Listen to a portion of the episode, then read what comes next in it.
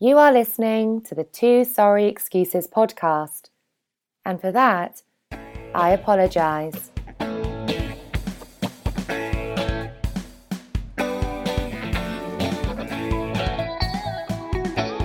Yelling and screaming. the Cubs have finally won the World Series! Nice. Uh, hello, and thanks for downloading the Two Sorry Excuses podcast, recording live via via the internet. I'm your old pal Sanders. I'm your good buddy Liv. And if you are keeping score at home, this is episode 116, the Happy Halloween edition. Yeah, I guess we don't have to venerate all the Halloweens past this year. Especially since Halloween's already come and gone. It's that that is true, and, and I guess there's going to be a little continuity issue here, uh, because you know we're talking about the Cubs winning the World Series, and that's a few days after Halloween. However, I think as is Halloween episode tradition, um, I think that the kids at home would like a uh, a final telling of the of the 1106 uh, Halloween Day massacre. Of Sanders as Peters. Maybe at the end you can you can regale us with the uh, with the tale. Well, We I mean, I don't even know what to time. tell anymore. So I mean, it's a. I mean, I know what to tell, but I mean, I guess it's a two-person story anyway. So Uh, so we'll see if we have time, but I know that's a uh, that's always a fan favorite. The kids Yeah. love to yeah, fan favorite. kids love to hear that one. Fredo But- loves hearing that story. So Who I did hear Happy- from today, actually. happy um, happy belated Halloween, buddy. Yeah, happy belated Halloween to you as well, and Oh, happy ha- fifty, happy belated fiftieth birthday of the New Orleans Saints, Ah, who were born on November first, nineteen sixty-six, All Saints Day, hence the New Orleans Saints. ah, interesting. Yeah, that's the day the NFL granted the franchise. What were some of the other uh, possible names? Oh man, uh, I'm sure they were terrible. I,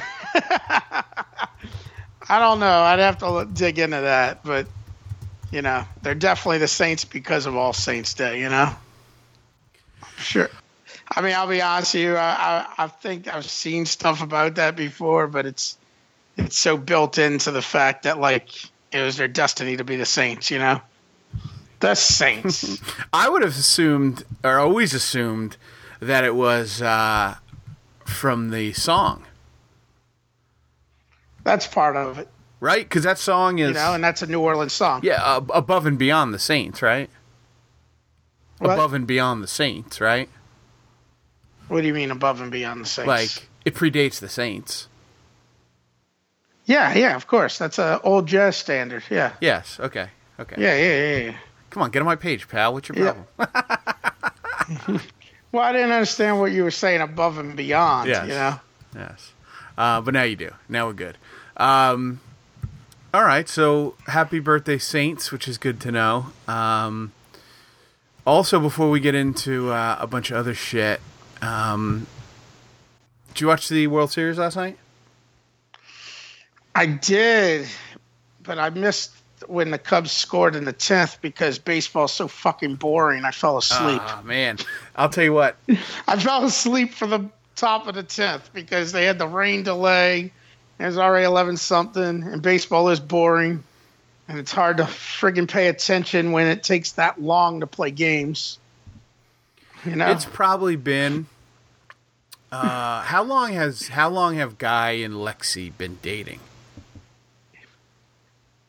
What is that like five years now? So it's been at least six or seven because they weren't even dating the last time I, I went to a baseball game, and that was probably the last baseball game I watched from start to finish.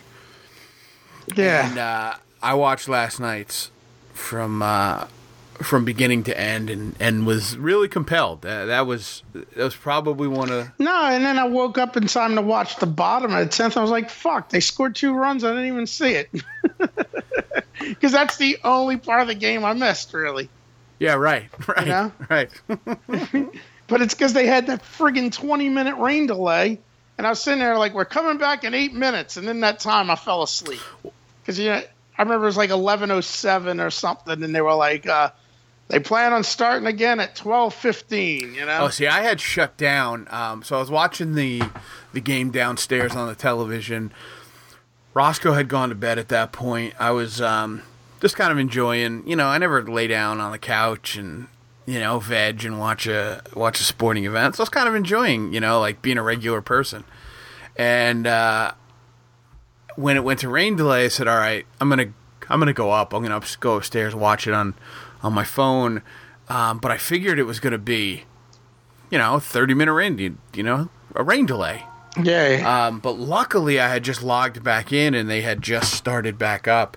Um, so I saw, I saw the rest, the rest of the game, and it was good. It was good, but the Yeah. the reason I bring it up, um, is because there is, um, well, one, I've watched a couple of the games. Actually, I think I might have watched all the games, which was one of the reasons I didn't, uh, I hadn't been in contact with you about you know, setting up this episode because one, I know you're a big Chicago Cubs fan, so I didn't want to interrupt you. But two, I was also enjoying. you are Uh, joking, right? yes, yes. Yes. All right. I wanted to make that I clear. was, al- I was, al- I was enjoying the. Um, I was enjoying. That's a throwback to your um, Ferris Bueller Yes. Chicago trip. For for anybody Yeah. listening, I will say this much: the Cubs win the World Series is probably the most exciting thing to happen to white people since Friends went off the air. There, Uh. that is the whitest thing in the world to be a Cubs Yeah. fan. yeah. It really is. Well, like it's it's funny you say that because um, is because there's apparently only three Cubs fans, black people in No. Chicago, apparently. three Cubs fans, if you watch a Cubs three game, Cubs fans worth worth noting, three three Cubs fans of note: Bill Murray, Bill Murray, Vince Vaughn, and Yes. Eddie Vedder, Eddie Vedder, who couldn't Yes. be any whiter. Yeah, I mean those are like those are like the three. Those are three heroes of white Yes, America. exactly. you know but like eh, and like the cubs are super popular down here you know like if you're a baseball Yeah. fan in the new orleans area it's probably 75% chance you're a cubs Because fan WGN, right? and it's all white people Because? WGN is that yeah you know wgn helped expand it even more I, but i think they were kind of popular to begin with like older Okay. people and i you know you know and then and then wgn really made it explode you know because back in the day there was st louis was popular down here probably because they were as far west and south as baseball went before 1958 Yeah. Okay. You right. know? Right. That makes sense. so the cubs are kind of on that edge too and i think even the radio station back then used to, that was the thing back in the day st louis cardinals games used to play on the radio down here and i think cubs did to a lesser degree but yeah it really blew up once wgn superstation started coming around right. you know Right. because they're way more popular than the braves and tbs was here too Yeah. you know? Okay. That makes sense. You know, I mean, the Braves are more popular here probably than they are, and you know, than they should be. But Cubs are far, far more popular than anything else. Okay. All right. You know, like there's there's Cubs bars down here. You know. Oh, really? Yeah, I mean, there's bars that friggin' wave the Cubs flag outside. You know. See, I always think that's kind of. I can think of two right off the top of my head, and I'm sure there's more than that. You know. I don't. know. I think that's kind of weird. There's one thing. It's one thing to be a college bar. You know, but Yeah. to be a professional sports bar for an out of team, an out of an out of city team, uh, is a little weird. I understand New Orleans doesn't have a baseball team, and and I could fly there, but um, yeah, that seems like that seems like a stretch. Yeah, I mean, I don't know. I know there's one bar in particular, the Milan Lounge, and I don't know if it's officially been a Cubs bar for more than like ten years or so. But like the guy that owns it was a big Cubs fan, you know, so it's become the gathering spot for like big Cubs games. So I know there was like on the NOLA.com, which is the newspaper website here, they had video of Milan Lounge celebrating the Cubs game last night, right, you know? right. But you know, the Cubs, but it is like I think we talked about that when I went to Chicago. How I observed the ultra whiteness of it yes, all, and the, and then the yeah, comparison. and then I went to a White Sox game, and even and even it stood an even starker contrast when you went to a White Sox game about how uber white it Right. was. right. But then, like last night, or like even when they had the games at Wrigley, you know, and every time they show them, it's all, you know, even the celebrities are all white, you know.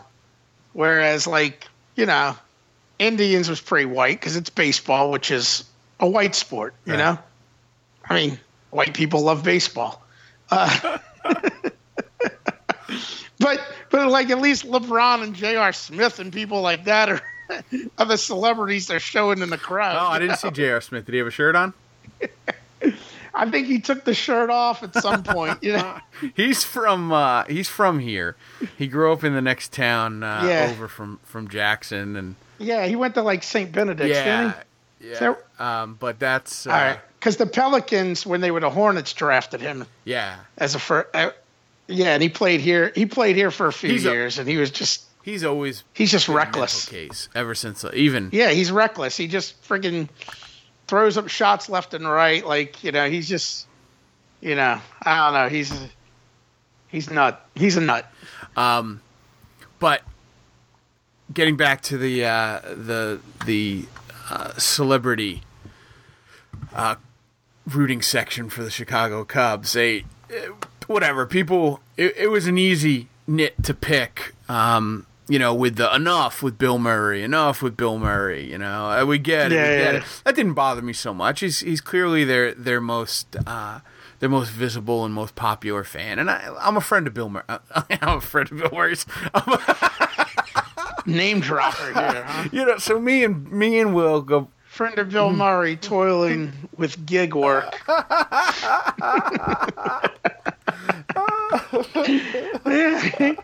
Oh, you and Bill are real tight, huh? I'm a fan of Bill Murray, so I'm willing to cut him some slack, you know. And I've heard that he can be a dick and Yeah. and and whatever. But it, my uh, my take on that is he's, you know, he's kind of earned it.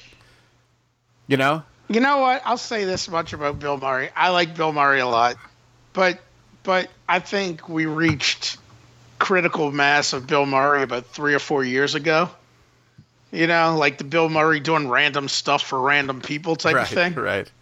and all this shit. Bill Murray shows up at somebody's wedding and stands in to be the best man or whatever. Yeah. You know, hell, they even had this week where he bought some random woman a ticket to the game. You know. Well, I- had read it, the opposite Bill Murray uh, anecdote where he uh, he is a dick, and it was um, it was a guy or a kid or something who saw him at, at a golf tournament. Maybe it was even like the Ryder Cup a couple uh, couple cycles ago, and um, he asked Bill Murray for an autograph, and the kid handed him handed, handed him a ball and a sharpie and asked for his autograph. Bill Murray signed his name, showed it to the kid, and chucked it in the water. Really? is yeah. a- but I mean, you know what I'm talking about. They have all those stories about of course. Bill Murray's random acts in public. Yeah, you yeah, know? yeah, yeah, of course. Of course. All these anecdotal accounts of Bill Murray just showing up on the scene, and they did have stuff involving weddings and engagements or whatever, you know. Right. Uh, Right. But but I'll say this much: the reason I really don't get on Bill Murray for all that shit is because Bill Murray fucking doesn't like didn't like Chevy Chase back in the day, and Chevy Chase is a cocksucker. And I bring this up because I was watching a classic episode of Carson from the late '70s uh, last week, and it was probably one of Gallagher. It was probably Gallagher's first appearance on Carson. But you remember the comedian Yeah, Gallagher, and Chevy Chase was on there, which was odd anyway. It was Chevy Chase, Gallagher, and then there was um, there was some actress on there. And Chevy Chase came out first, and he was promoting some shitty comedy, national comedy test thing he was doing for NBC, and because this was after he quit SNL, which kind of pissed everybody off. You know, you know, the famous story about him getting like a fist fight with Bill Murray Yes. backstage at SNL. Yeah. You know, and um, and so I was watching this, and I think it might have been one of the yeah, it was probably an hour and a half because it must have been a weekend I was watching because Carson was an hour and a half until like eighty one or something. You know, because there was no other late night shows back Right. then.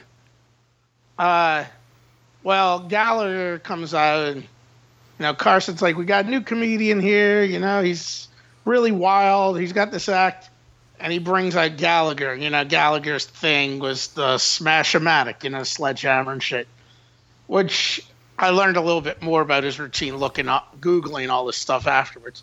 So he comes out and does his act, and Carson calls him over, and he comes and sits down. You know, and Chevy Chase is saying shit to him, you know, like being a dick.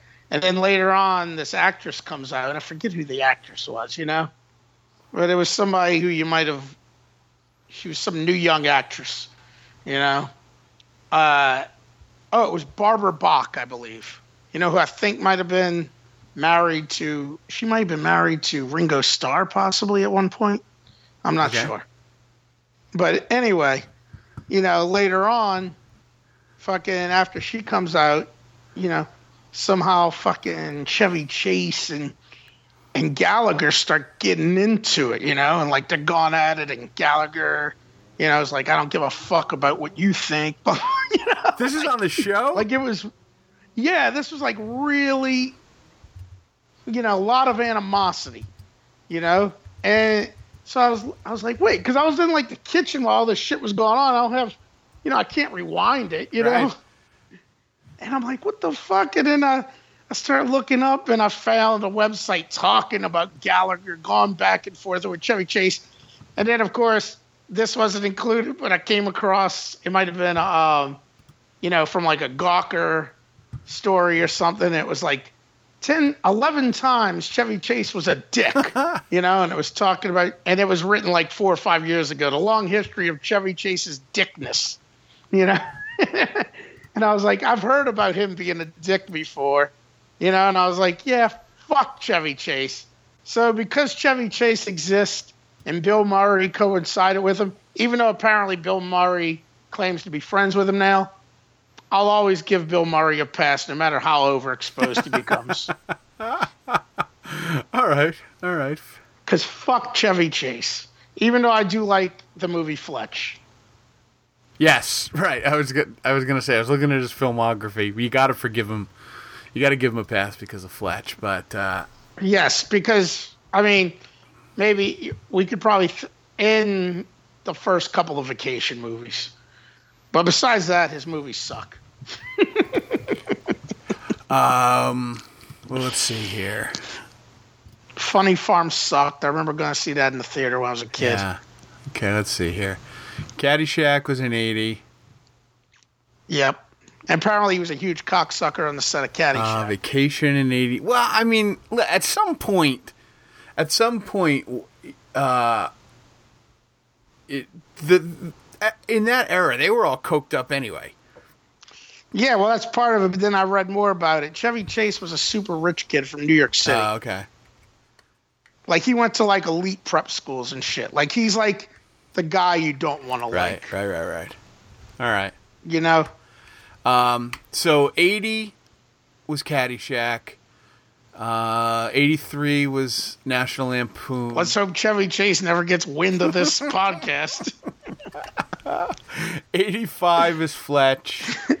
Uh, and your Which I saw in the theater too, which was great. European Vacation was 85. 85 was. Yep, saw that in the Spies theater. Like Us. He had a big, uh, 80, Yeah, that's an okay 85 movie. was a big, uh, yeah, it was a big year. year. That was the peak of his powers, then, um, Three Amigos was 86. which I do like, but he was my least favorite of the Amigo- Amigos. I'll say Uh, 80, that, you've been holding that? Steve Martin was my favorite Amigo. Um, and then that's really it. That's where he where he fell off the rails for me was in 1992. He did uh, the Memoirs of an Invisible Man, and uh, somebody had done either was a director or a co-star or something um, was doing promotion for the movie, and apparently he pissed this person off too. And they were like, "Yeah, uh, the only problem with the movies is um, Chevy Chase complained that he didn't have enough camera time." So they had to reshoot a lot of the Invisible Man scenes to include a fully visible Chevy Chase in a movie about Invisible a Man, man. man. You know, so that kind of uh, Yes. that kind of summed him up. Yeah, and then like a few years ago, like when, you know, however long ago was when Community first came out. I used to like that show early on, Yeah. you know. And then you know Chevy Chase was in. it. He hadn't done shit in years, you know. And then, but then he started causing a ruckus on that show, and he started talking shit about television. You know, oh, television sucks. You know, like like as if he was too good for it. And it's like, where the hell have you been? No one's hiring you for shit. Right. You know? Yet you're too good to do a TV show. You know, and, and he kind of and he and he kind of fucked up that show a lot, you know, and apparently everybody on the set there hated him too. You know, like all the other actors. Yeah, he sucks. You know, I mean, what movies did he do? He was the fucking repairman and Hot Tub Time Machine. You know, like a like a friggin' role that he probably shot for one Yeah. day. Yeah, that and he hadn't been around in a while. Yeah, that's why I found friggin' rich about him bitching about being on TV. You know, but he doesn't have to do anything because he's from a super wealthy family anyway. So you know he's rich regardless of whether he acts or not. So I found that out even more that he was from some super elite, you know, new five fifth generation or whatever or whatever it was, some kind of ridiculously you know, old money New York City family. You know, it was like, screw him even more. He was born in Lower Manhattan and raised in Woodstock. His father, Edward Tinsley Chase, was a prominent Manhattan book editor and magazine uh, writer. His mother uh, was a concert pianist, uh, who was the daughter of uh, Admiral Miles Browning, who served a critical role at the Battle of Midway in World War II. Yeah, you don't like him Yeah. already. He's a 14th generation New Yorker. Yeah, 14th generation. That's I knew it was something ridiculous. His ancestors include uh, Van, Mayor Van Cortlandt, uh, Mayor John Johnstone, the Schuyler family. Yeah. Yeah, he's a douche. He's a douche. So that even that even nailed it. It wasn't that he's just like, yes, it might have been enhanced because of all the coke use, but he was already a dick. Yeah, without a doubt. Uh, without a doubt.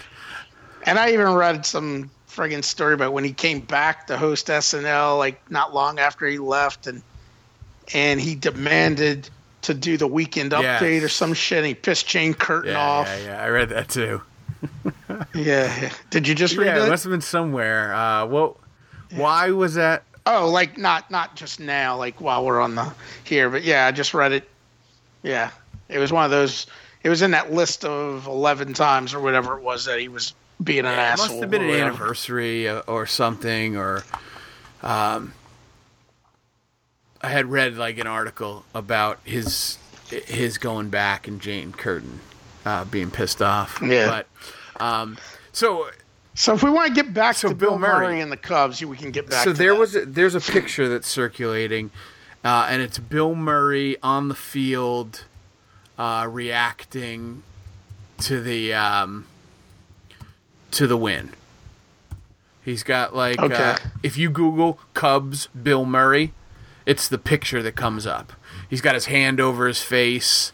Um, he's got his hand over his face. He's wearing he's wearing what must be um, what must be his own clothing line. Okay. So Google Bill Murray. Uh, he's like taking a selfie or something. No, no, no.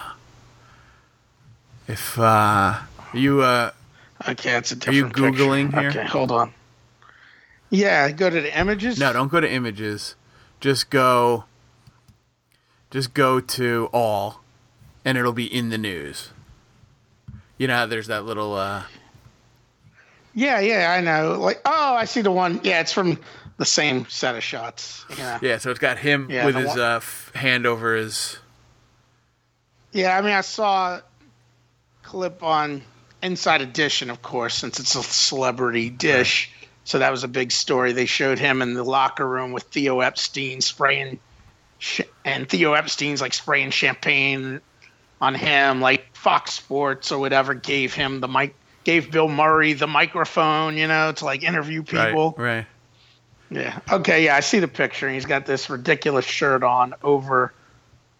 He's got a shirt on over a shirt. With, and looks like you might have a tie on. yeah, yeah. He's wearing a tie under that. I wonder where he got the shirt from because maybe somebody must have given him the shirt. Because see, it's like it's got beers on it or It's- something, or cocktails or something. I think it's his clothing line. Okay, but was he wearing that stuff? I mean, I know they showed him during the game, but I don't think he was He- wearing that. He was. He was though. definitely wearing that during the game. Was I had seen him in the shirt, and I have So he was wearing this dress shirt with a tie with this shirt with like beverages printed all Yeah. over it over it during the game. right, right. Okay. Um, what's funny is I just noticed about this picture. It looks like Adam Cooper is over his shoulder. Uh, it, uh, not his shoulder. If you go uh, left of left of frame, okay. looks like Adam Cooper. Oh yeah, that guy back there. Uh, yeah. But the but the yeah. but what the point I'm I'm trying to make is that uh, for the last 20 minutes, um, and not doing a very good job of it, is that the picture was taken by Ezra Shaw. oh, old Ezra, he comes back. He does come back up. He does come back up, uh, and he's got some pretty good. Um, he's got some pretty good credits to his name. So I was on Reddit, and that's where I saw the picture. Um, and Ezra Shaw, Getty Images. Yeah, I mean he's legitimate. oh yeah, yeah, Oh, John Cusack. That's another yes, super Cubs because it, this this picture's in an LA Times story and and it's like John Cusack and friggin' Eddie Vedder shit holding hands or some yes, bullshit. right. John Cusack's up there as well. Who is a super white actor? Yes, also a super white actor. Right, Yeah, right. I mean, say anything. Come on. Um, All right, so so let's get into super photographer Ezra, Shaw. So on Reddit is this picture of uh, of Bill Murray, and of course, you know, there's uh, a bunch of jokes and um, you know banter that goes back and forth on Reddit before you get to um, of anything of substance. And about halfway down the chain is uh, is a note from a guy who says, "Hey." This is Ezra Shaw. I went to the guy who took this picture is Ezra Shaw. I went to high school with Ezra. Um, he also took, and then somebody else commented that he's also responsible for the uh, infamous Beyonce picture uh, from the Super Bowl that that she had scrubbed from the internet. Which The one was one where she's making the face. Um. Uh, you know, she's like making like a snarly. There was a bunch. There was a whole uproar about it. Um, I guess I just kind of blocked all that shit out because I thought it was so stupid. Was this like the the whole anti-police bullshit? no, no, no, no, no, no. It was even worse. It was even worse because um, this was a picture that was just captured while she was doing her, her routine. Oh, okay. uh, if you Google uh, unflattering Beyonce Super Bowl, Unflattering Beyonce. It's just so ridiculous. Let me Google unflattering Beyonce Super Bowl. Unflattering Beyonce Super Bowl. Okay. so you'll see a bunch of memes for it. Oh yeah, yeah, yeah. I remember this photo. Okay. That's n- I just kind of I, I don't look on Reddit as much as you do, I guess. um, and by as much as you do, if you looked at it once in the past six months, you look at it a lot more than I do. Um, Bro, do you even lift? yeah. So look at that meme. That's the picture. Yeah. Uh, yeah, yeah, yeah. It's a terrible picture. Ezra yes. Shaw. I mean, it's just unfortunate because that's it's just photographers out there just snapping shitloads of Exactly. pictures, and this is one of the frames they Right. capture. Right. And it was Yeah. wasn't obviously wasn't malicious. He's just you know shooting a whole roll of film, and uh, she went nuts and had like you know legal action taken to try to Yeah, Beyonce's publish, publicist wants to erase these seven unflattering photos from Yes, the internet. Gawker. yes. And uh, And BuzzFeed right below it. Yes. so um, they make a note about you know Ezra Shaw was the photographer. So I have a red I have a, a Reddit account, but I don't I don't normally post. I definitely don't post. I normally don't comment, but because this is Ezra Shaw, I felt the need. I felt the need to Oh, you got I, involved? I did. I did get involved. I said, uh, "Hey, I know Ezra Shaw. He went to Syracuse. He's a good guy." The way the way I recall the legend of Ezra Shaw is that as an undergrad, he was so talented that Sports Illustrated contracted him to be one of those special correspondents that they hire to shoot on the campuses of the NCAA men's basketball tournament. Uh, on the campuses of the NCAA men's basketball tournament teams to produce the SI National Championship commemorative edition. So when SU beat Mississippi, You self-aggrandizing motherfucker. All right, well, I'll let you finish. so when so when SU beat Mississippi State in the Final Four, I happened to work at the bar Ezra was shooting at on Marshall Street. Since we kind of knew each other, he took a bunch of pics of me doing stupid college stuff. Uh, we ended up losing to Kentucky in the national championship game, and my college career was never memorialized. I said, "Oh well, at least he looks like he's doing well for himself. Here's his link to his work." Too long didn't read. Bill Murray, Beyonce, and I share the same photographer. You didn't. You didn't note that you ended up in the pages of Woman's Day magazine, or I didn't Woman, know how to. I didn't know how to work it in, and I couldn't find that picture. Yeah, yeah, yeah. Yeah. I- well, you, where did it recur a few years ago? You remember when it popped up? New York, uh, New York Post. Oh. All right, in a story about male fanaticism or something, or sports fanaticism, or some bullshit. You know, I don't. I don't remember. And I looked on our on our uh, on our uh, what's it called Facebook feed because I assume we would have posted Yeah, it. I gotta ask Frank Reardon because I know we, I I know there was. Uh, see, the problem is that was probably so many phones ago. You know, because I know there was a text string with Mike Reardon. Yes. And BP and you, pro. You Yeah. know, at least at least four of us involved with that. You know, because I think I might have seen it that morning. Yeah, and I think you had sent it out and said, uh, you know, something along the lines of every couple years it it pops up. Yeah, because I think I saw it on Facebook or something. You know. Oh, maybe. No, I mean, like I saw the link or something. I don't know. And well, I might have done Facebook and then also text because I knew BP didn't have Facebook. Yeah, yeah, but that's why it wouldn't have been on. I thought we found the article and posted it on our Facebook yeah, yeah, yeah. page. The article was. Yeah, yeah. I don't think we did Yeah, that. I think yeah. you found it somewhere and showed it to us. Yeah, yeah, yeah. But I might have sent. I might have tagged some people in it. I gotta check my thing out. You know. Because I, because for some reason I think Steve Insminger might have given it a like or some shit. I'll have to go look into it. You know, who knows? Yeah, I But- didn't. Uh, I did not. Um, That was a long time ago. I didn't, and I totally forgot that Ezra Shaw would have been the photographer on that photo as well.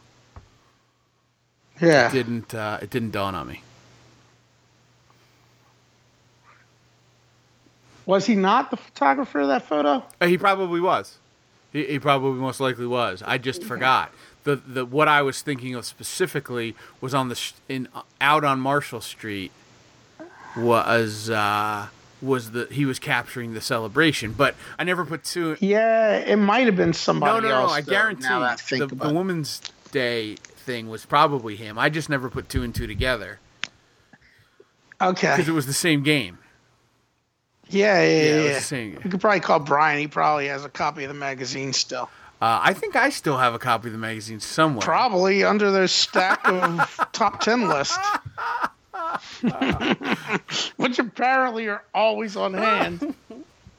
You know what's funny is that those um, is that stack of top ten lists hasn't moved since the last time we did the podcast. They're on the floor underneath my Chuck Taylors, right next to my desk. And my room isn't that messy. It's not like I've got you know like I mean, I have stuff from college I know that I still have in my possession, but where it's at, whether it's in the building I'm living in right now or somewhere else, I'm not sure, right, you know? right, right. So I'm impressed with your ability to be like, wait, let's go see what top 10 list it was. wait, it's that easily, it's that readily accessible?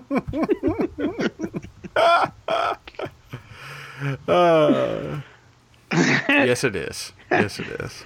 like you got file cabinets right there. All right, here we are. Early to mid 90s. All right. T for top 10. I uh, I throw in I put in a number. I put in the uh, you know the requisition code, and I've got like one of those um, dry cleaner racks that goes around like a big storage unit thing that just brings me to the proper you know the proper filing box, and it's right in there.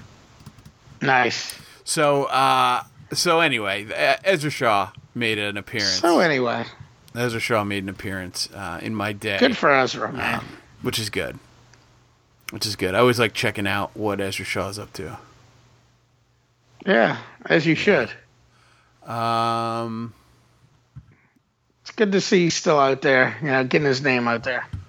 Even though he doesn't need our help at all, because obviously he's rather successful. You know, he's working, his stuff is picked up by Getty Images and spread around all over the country all the time, apparently. yeah, I mean, he's been a, a staff photographer at Getty for since he graduated college. He's been there forever. He's got to be. Oh, all right. So he's been there for 20 He's years. got to be one of their senior photographers. Yeah. All right. Good, st- good stuff. Um, All right, so uh, so that's my that's my uh, my Bill Murray Super Bowl Ezra Shaw Syracuse tidbit for the day. Um, yeah. How was your uh, How was your Halloween? Uh, well, I want to f- finish up on the World Series. Oh, yeah? Might as well talk about it a little bit. You got a little bit. World Series stuff to go. No, I mean, just want to wrap up on the feelings Oh, about go it. Go ahead. Go ahead. A, I was never a Cubs fan, you know, because like I told you, it was such a popular team. I couldn't stand them anyway. The other thing is, and I and I always I've said this too, and anybody with a brain knows this: the Cubs are not lovable losers. You know, the Cubs are a super wealthy franchise that that preferred to lose because they were making shit tons of money anyway. You know. How do you tell us how you really feel? And the funny thing is, I actually read a thing about that today on Deadspin. The guy's like, celebrate Cubs fans, but but quit the lovable loser shit. It's like you you could be the Yankees if you wanted to, you Right. know, because they they are one of the most profitable franchises, you know, and and that is one of the things. For so long, the Cubs sucked. The one reason they sucked was because there was no incentive to be good because their fans were coming to the games anyway, you Right. know even in Chicago, even when the White Sox won the World Series and the Cubs sucked, it was still all about the Cubs. You know, even what really tells you that is like last week, like, you know, there was an image going around. There was all these things going around, but there was one in particular where it was like championships won since 19 whatever, you know, and it was like Cleveland and it was the Cavaliers since the last time the Browns won, you know? And, it, and then, and then they have Chicago, and this is from ESPN. It's all the logos of the Blackhawks. You know how many times they've won it, so it was logo for every time they won it, and the Bulls, and the one Bears logo, but they didn't have a White Sox logo. Right. know? So it's like the White Sox aren't even considered a Chicago team. You know, them winning the World Series wasn't even acknowledged. Like the Cubs are super popular. But because the Cubs because of that, and because I can't stand the Cubs, another thing is I was so divided because it's like I want to see them lose because I want to see the Cubs lose, you know. But it was cool. I went up there this year and I went to a game.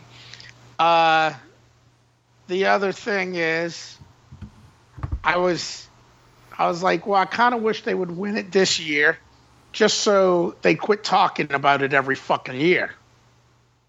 You know. Yeah.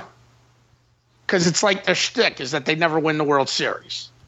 And even though I was too, even though I was too young to remember any of this, apparently up until 1980, that was the deal with the Phillies.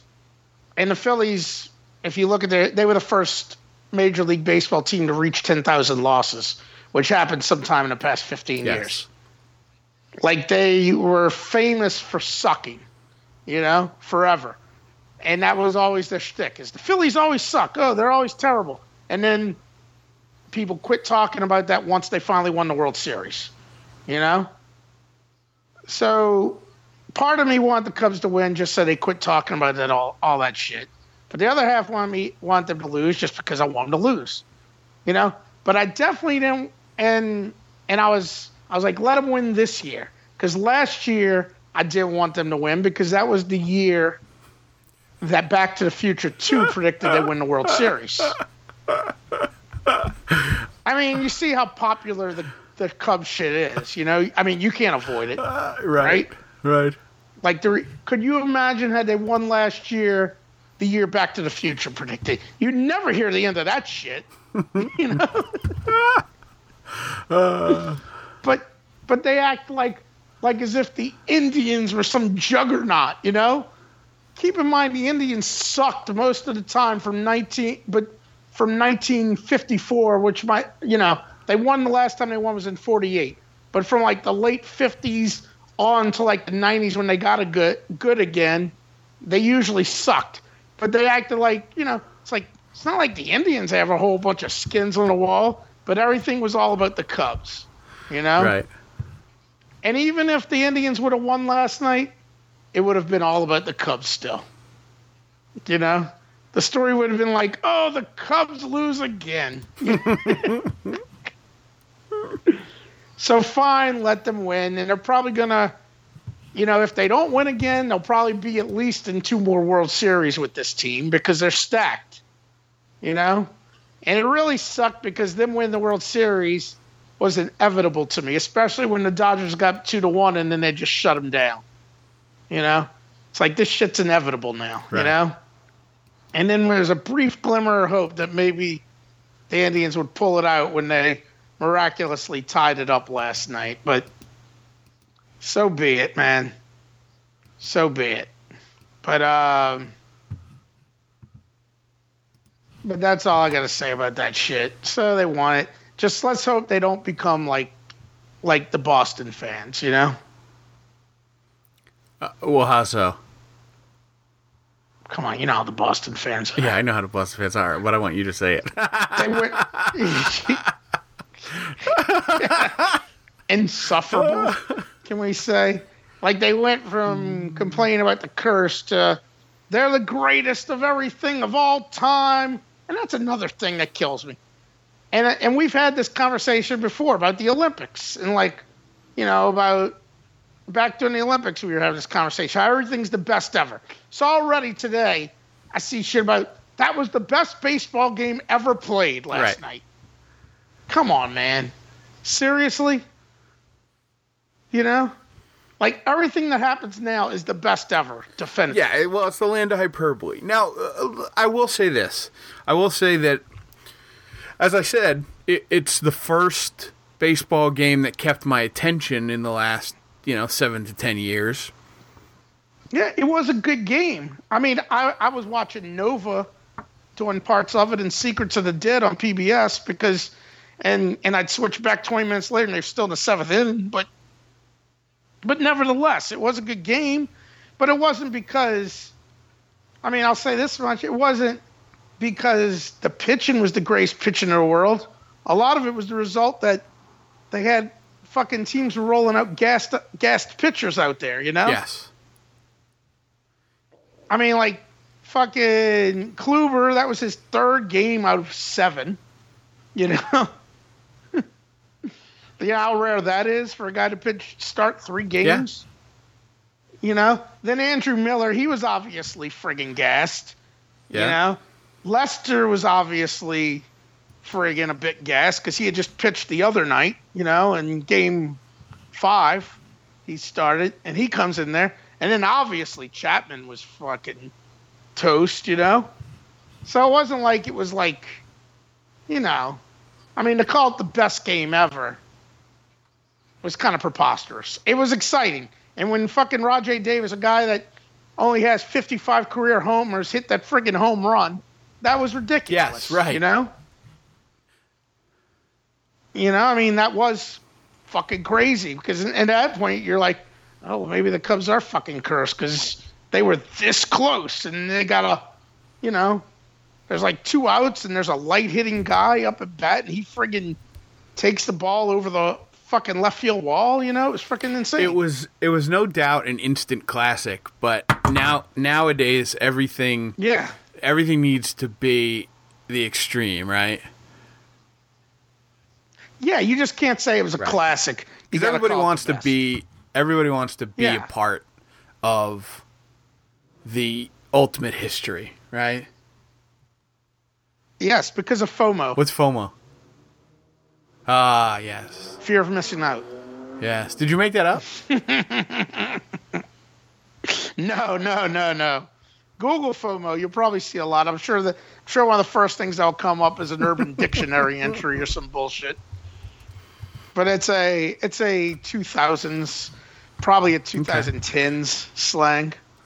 FOMO, fear of missing out. That drives everything now, you know? That's why all these that's why people spend their lives watching 57 different series programs.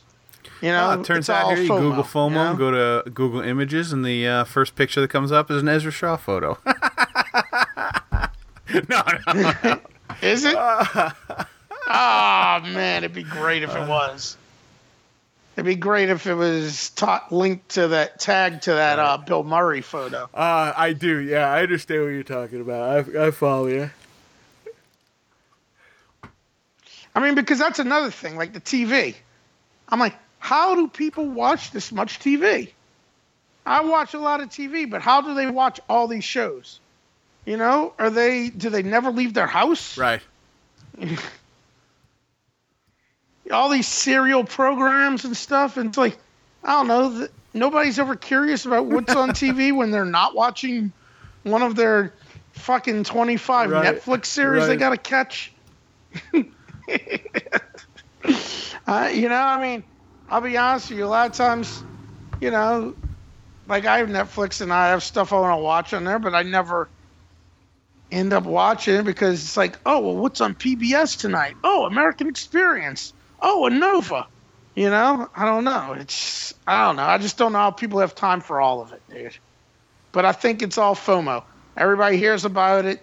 And it's like I gotta watch Breaking Bad, Mad Men, Game of Thrones, uh, friggin' Orange is the New Black, Atlanta, uh, friggin' Mr. Robot, uh, Stranger Things. I gotta watch it all. Westworld, uh, whatever new shit HBO's got going, et cetera, et cetera. Better Call Saul and you know, uh, friggin' the Kevin Spacey show.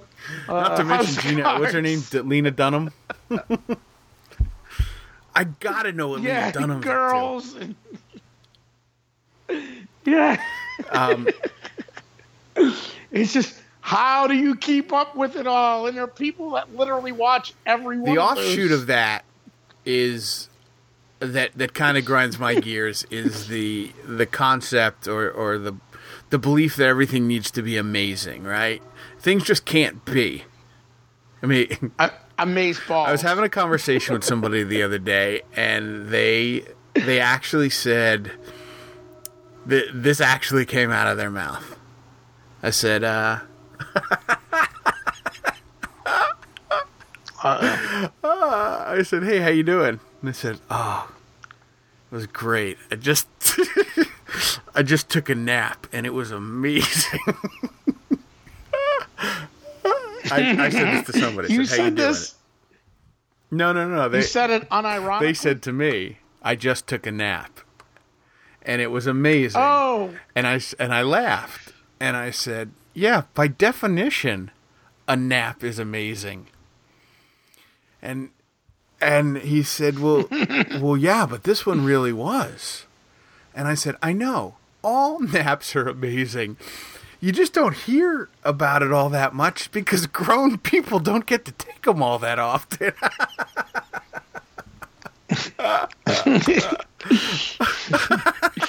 this wasn't your roommate, was it?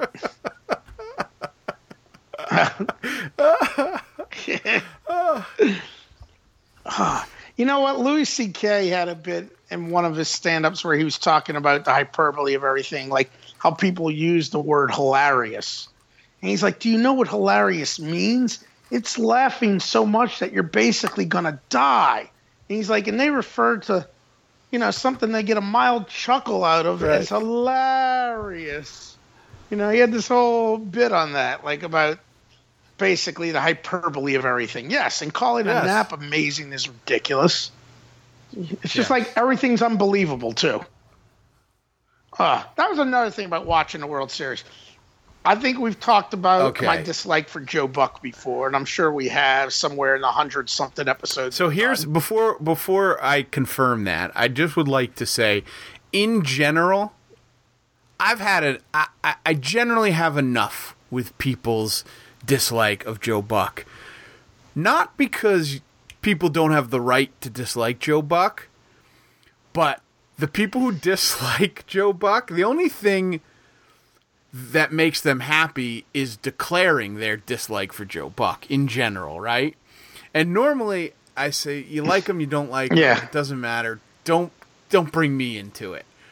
But watching him for whatever it was, three and a half, four hours last night, I I sympathize because he is the most annoying motherfucker. So yes, so pompous, self-aggrandizing. and and you know what I could sense throughout the whole fucking thing, and especially when it got close, he was so psyched to announce that the Cubs won the World Series. Well, he was setting himself up. He was setting himself up for a win-win because he started early on the um, on the taking Hendricks out of the game. And what a mistake, you know. Yeah, yeah, yeah. As soon as Lester started warming up in like the third or fourth inning, he started to lay the foundation of the second guess. Yeah. For them And- blowing the and- game. Yeah. Uh, who does the game with him? John Smoltz. He's okay. Yeah, yeah, yeah. And, Smoltz is all right. and you know he was I had no problem with the other side. You know, and kind of talking about his experience and, Yeah. and you know pitching a seventh game and uh, you know the whole deal and the Jack Morris game and blah blah blah. But Joe Buck wouldn't let it go, man. He wouldn't let it go. He just kept harping on it and kept giving his two cents. He's he's the issue that I have the most with with uh, sports media personalities now.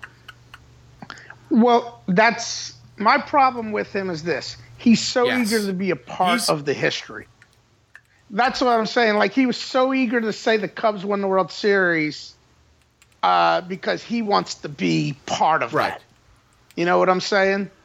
Like when you think about the Cubs winning the World Series, let's think about Joe Buck Exactly. saying they just won it, you know? Like he was so eager for them to win it so he could be part of the story. Whereas like you compare like an Al Michaels. You know?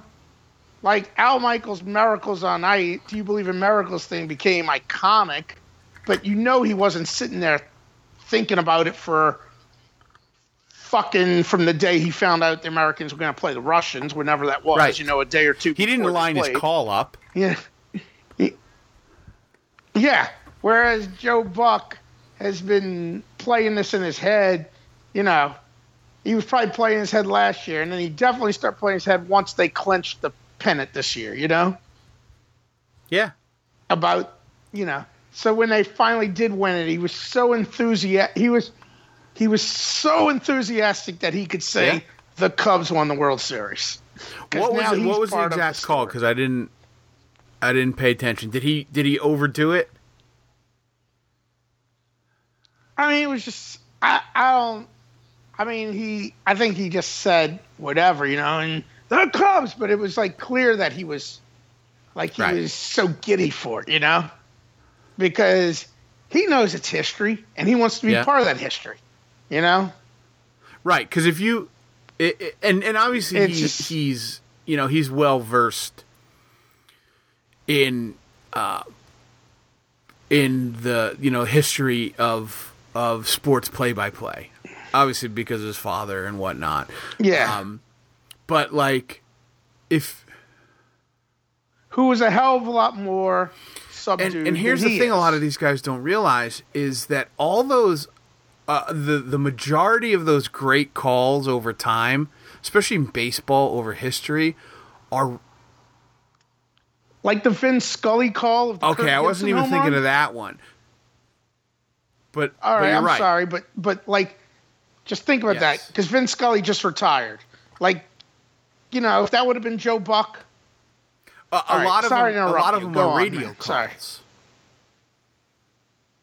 That yeah, yeah, was but that was call, a right. but that was but a TV a lot call. of them to are Vin- radio calls which Yeah. need to be more descriptive, which need to be more emphatic, and by definition, catch the the heat of the moment.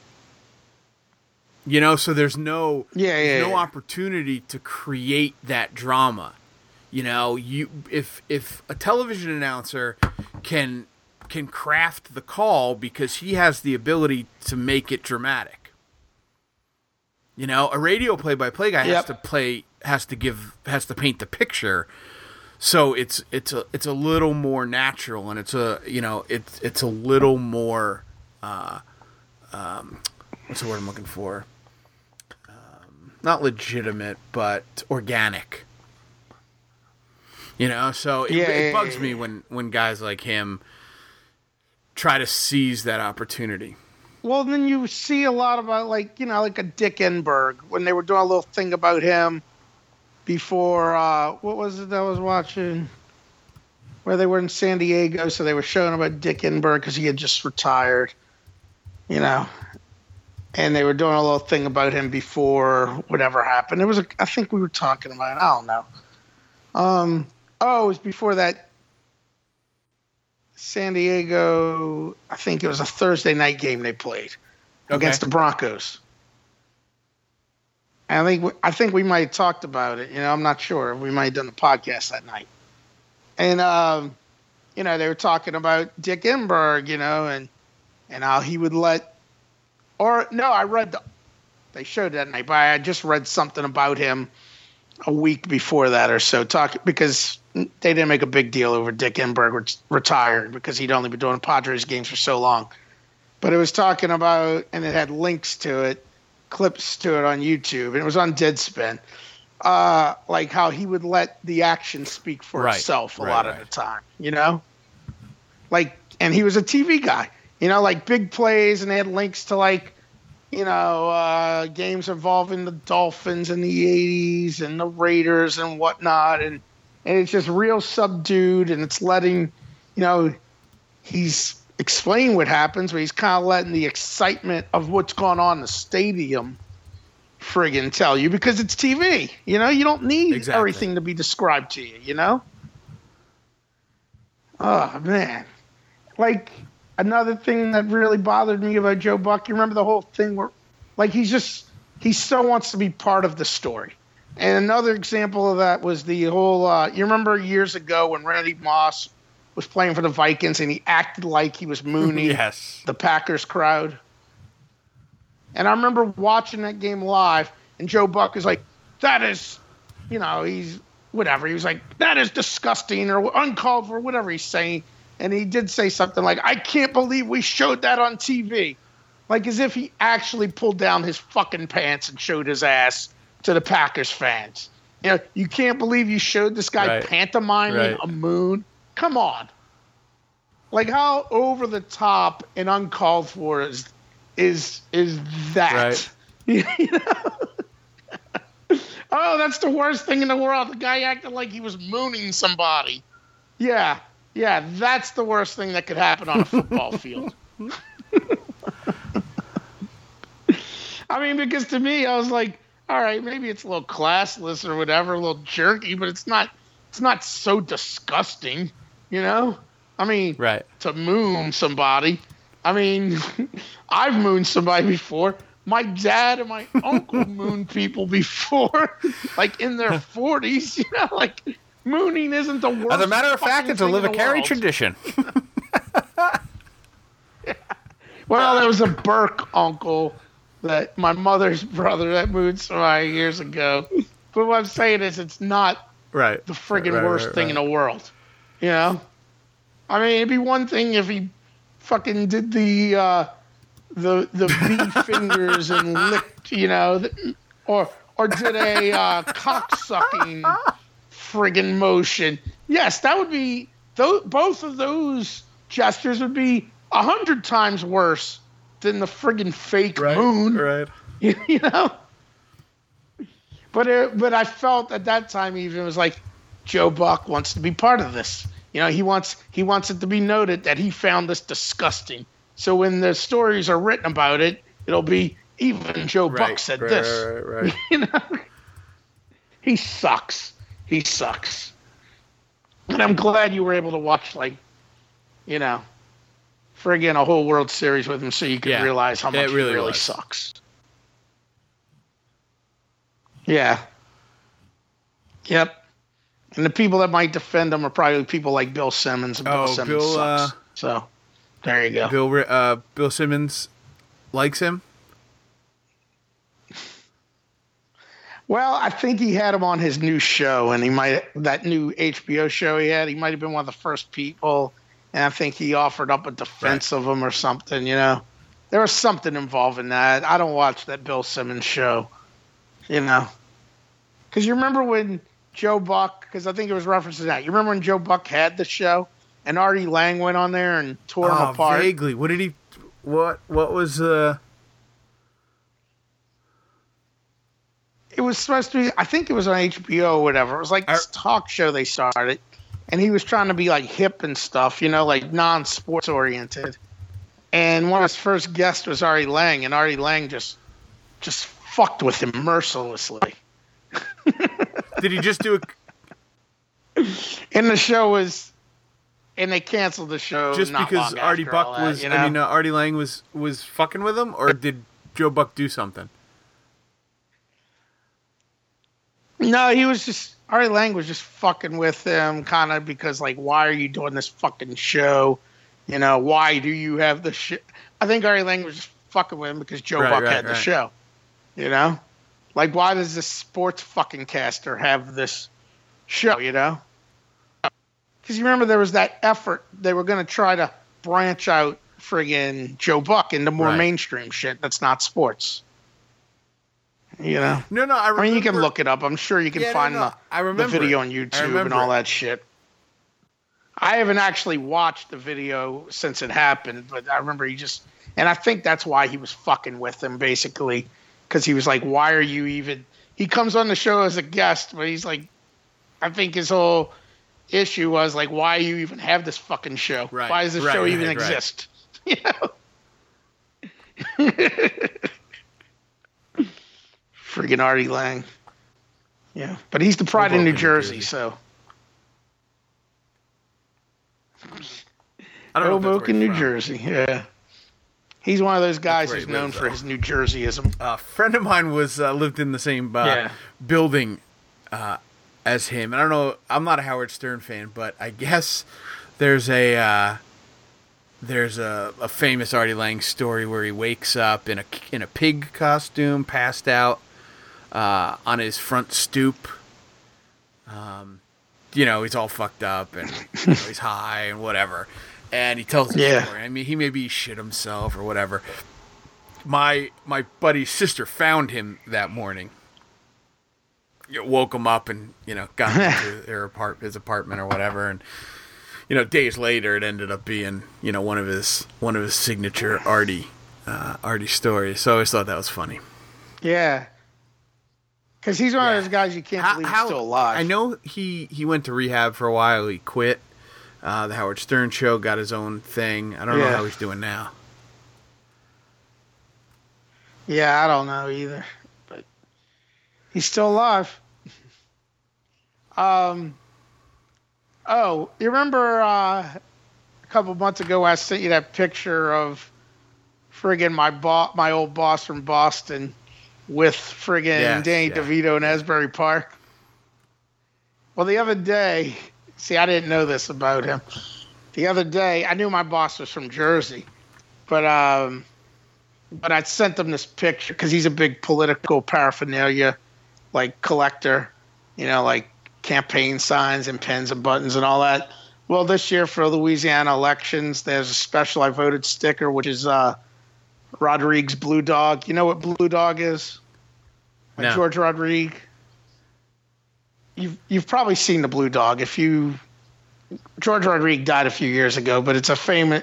It became a famous, you know, thing. This painter, and he's from Louisiana. You know, he has a gallery down quarter, but he died a few years ago. Uh, but this year, like you know, that was the thing they were giving out. You know, it's a collectible uh, sticker. I voted. You Okay. know, and it's got the blue dog on it. Um, like I think he did one of the inauguration posters for Clinton. Rodrigue did. But anyway, I, I sent him a picture of it on Facebook. I was like, I know you're into this, but I looked at his page, and he's a graduate of Asbury Oh, Park really? High. So How old is he? yeah, yeah, yeah, yeah. So I, he he's Okay, got to be all about right. sixty at this point, you know. Yeah, so he's probably a li- he's probably Okay. in his early sixties now. I was like, oh, he can actually graduate from Asbury High. Um, All right. So that I, I want to say like 68 68 were the riots. So anytime before that. Yeah, well, it means he probably graduated high school in the early seventies, though. I'm thinking because my mother graduated in '63 from high school, and she's she turned 71. So Asbury Park riots Christmas were uh, July of 1970. Oh, okay, so that might have been right around when he graduated then. Uh, that would make sense. 1970, yeah.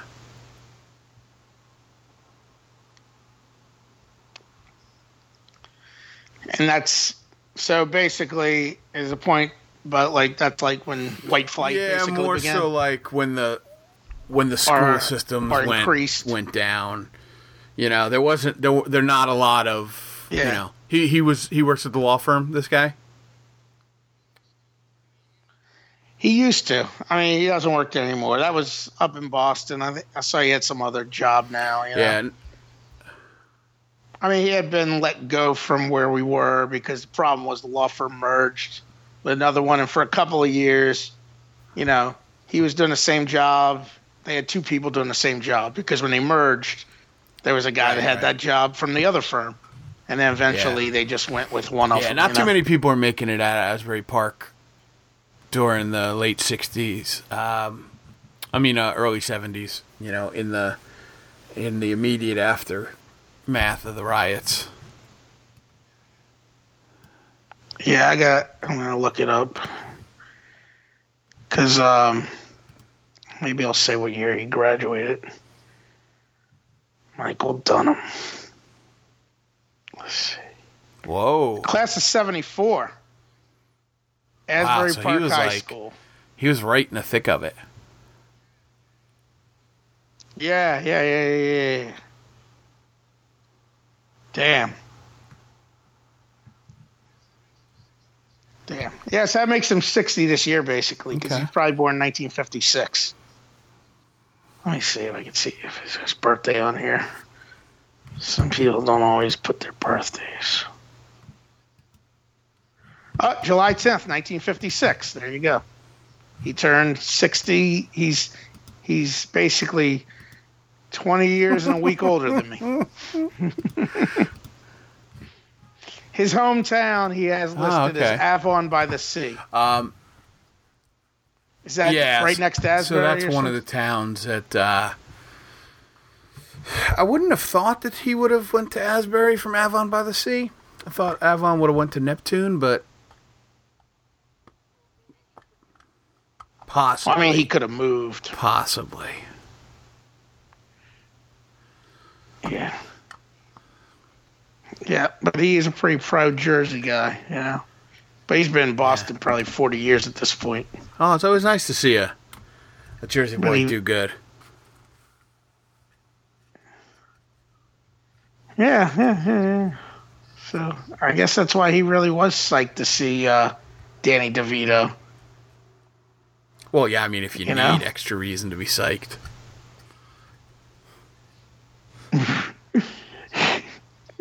Well, I'm saying in terms of the fact that Danny DeVito is probably at least 10 years older True. than him. You know? And so he probably was the biggest deal to anybody in Asbury Park. You know, him and Bruce.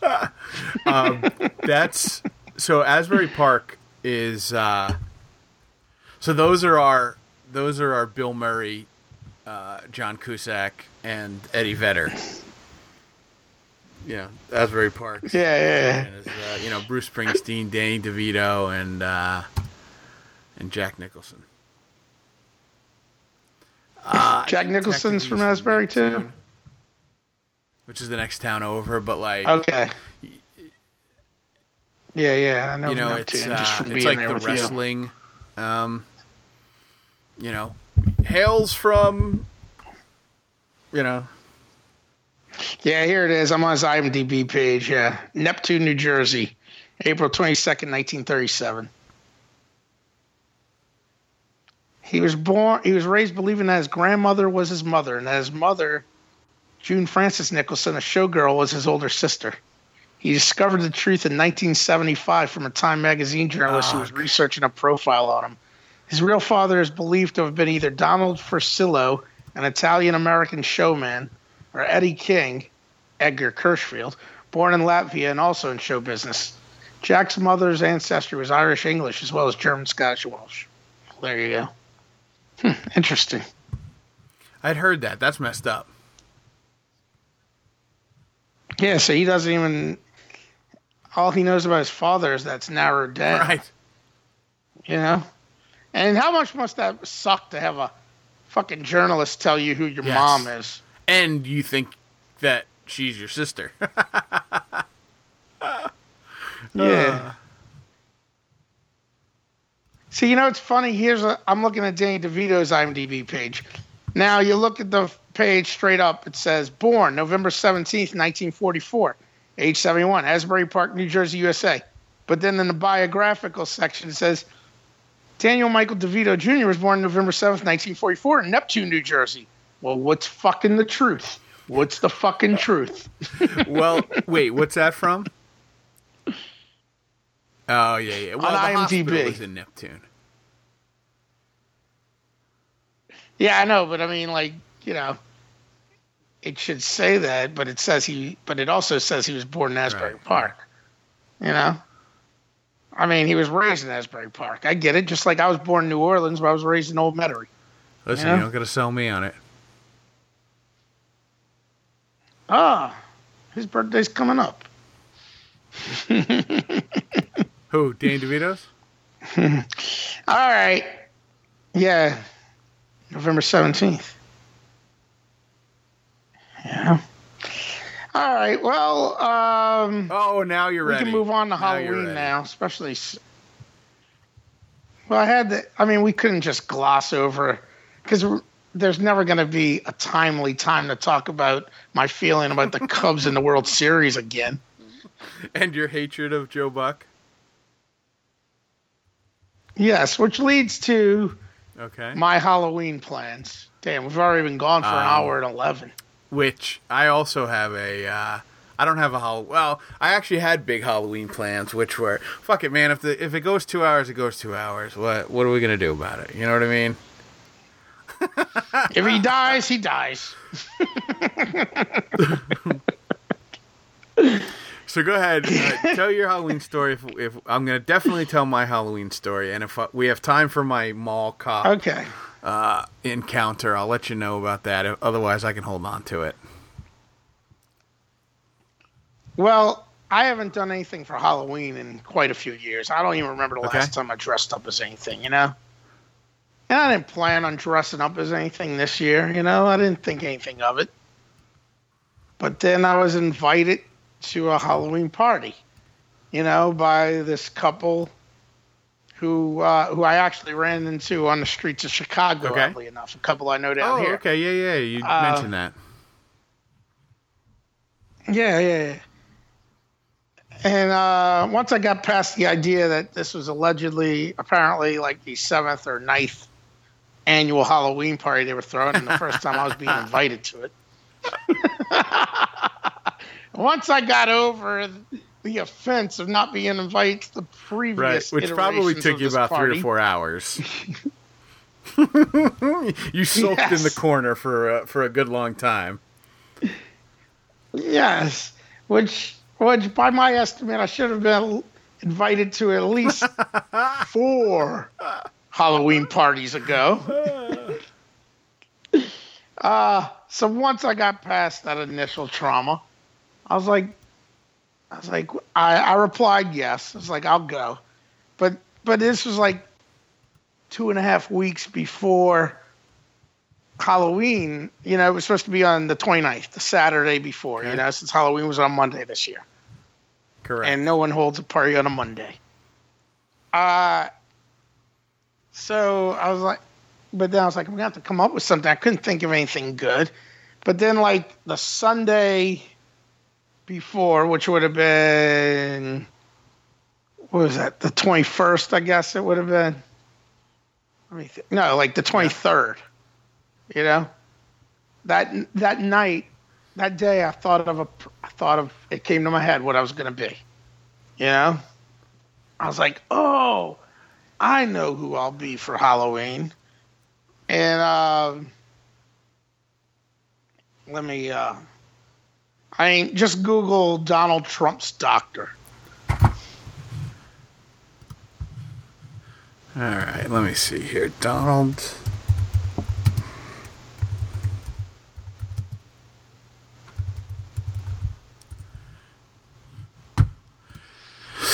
I'm I looking for a picture? Yeah, it's the first picture that'll come Uh, up. Taken by Ezra Shaw. You know. Because all photographs are taken Uh, by Ezra Donald Shaw Trump now. Doctor. Okay. I got it. Do you see with the very first picture? Yes, it's like him computer in sitting the in the office. Yeah. Okay. Yeah, yeah, yeah, yeah. And obviously Yes. he looks fucking crazy. but if you read like, because this blew up like in late August, because uh, you remember how they, they do the medical reports of the presidential candidates, and then the story where that picture is linked to uh, is that li- that picture might be linked to the NBC News story uh, about how uh, he wrote the the evaluation of Donald Trump in five minutes while Trump waited in the limo outside his clinic in New York, whatever. And and the friggin' report is so ridiculous to begin with. Like he claims, you know, Donald Trump, if he's elected, he will have the best health ever of any president.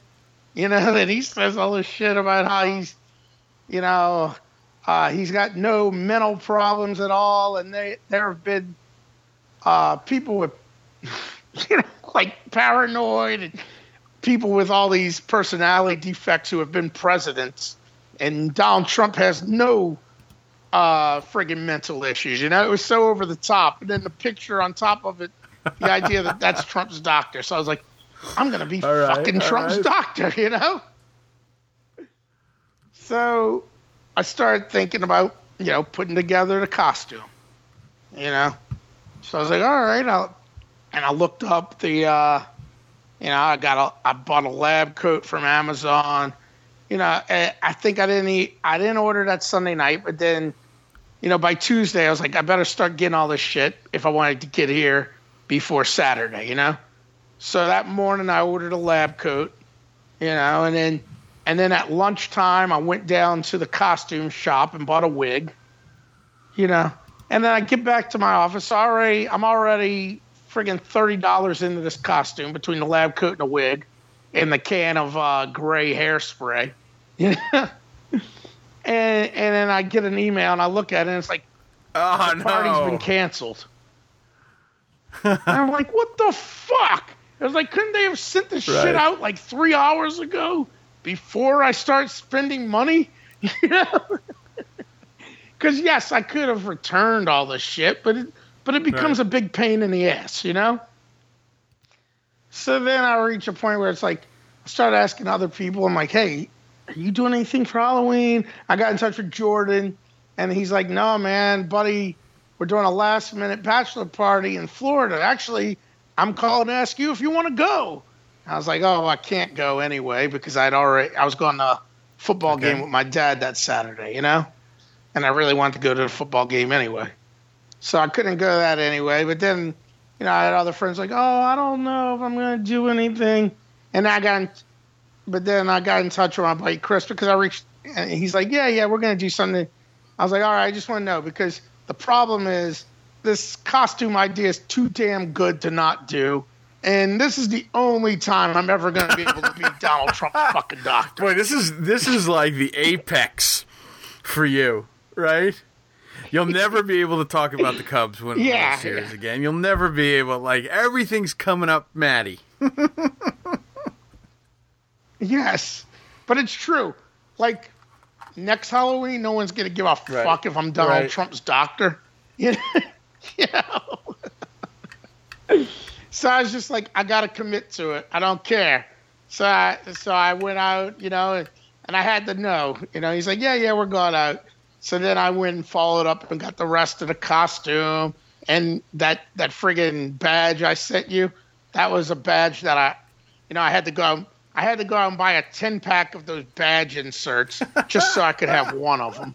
You know, you know, because you can't buy just one of those things. So I had to drop Right. six bucks on that shit.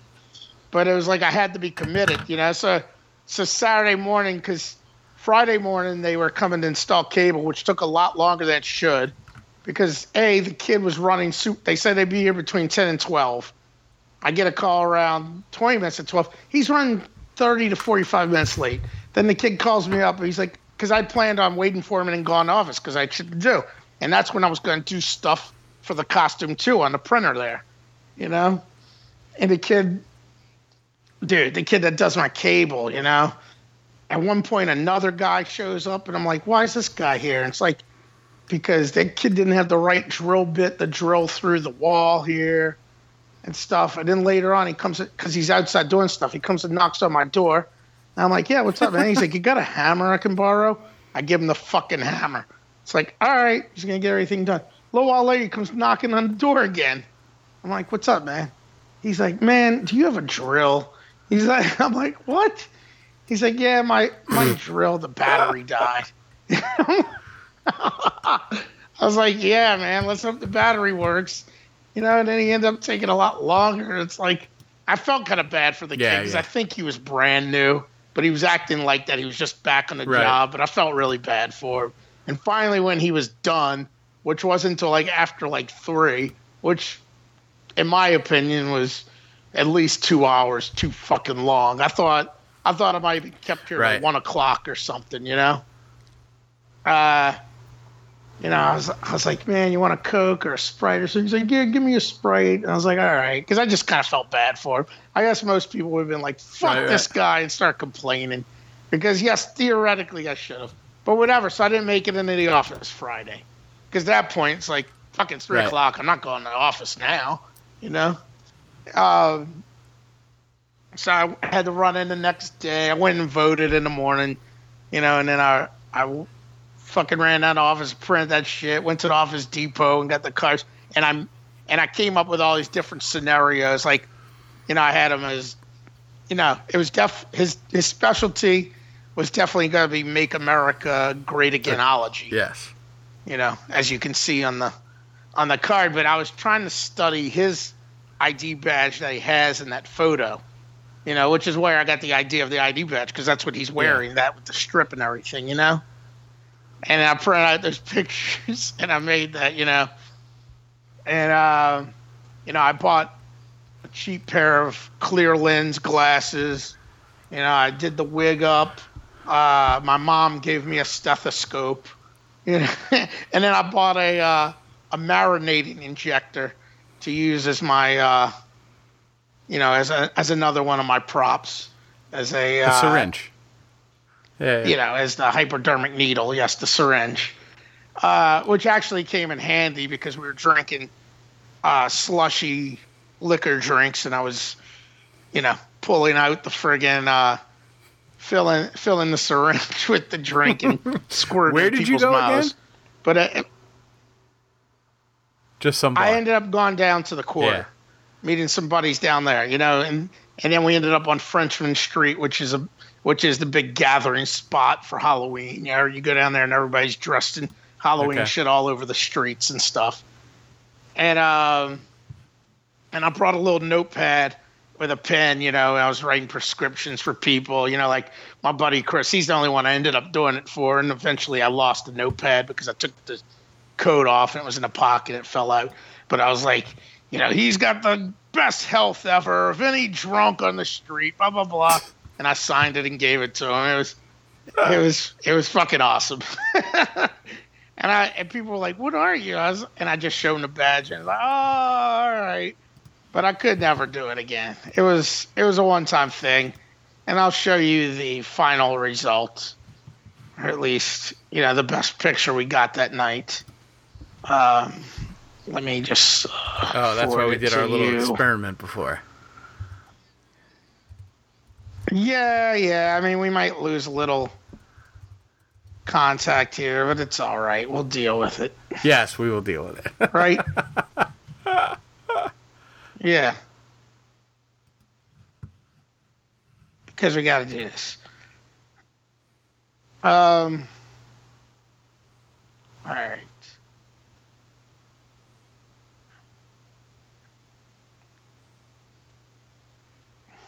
See.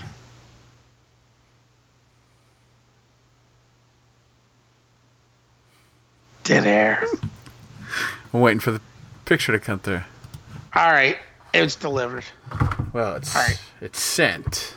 Did you get I it will be the judge on whether it was delivered or not. Let's see here. how uh, how long did you take to uh, to grow your your beard there? You know, I started. See, I don't shave on weekends anyway. So when Sunday came around and I thought of it, I was like, "Oh, okay, I'm just Right. not going to shave." You know. and I and I actually still have the beard now, and I don't grow Uh-huh. facial hair that well, you know.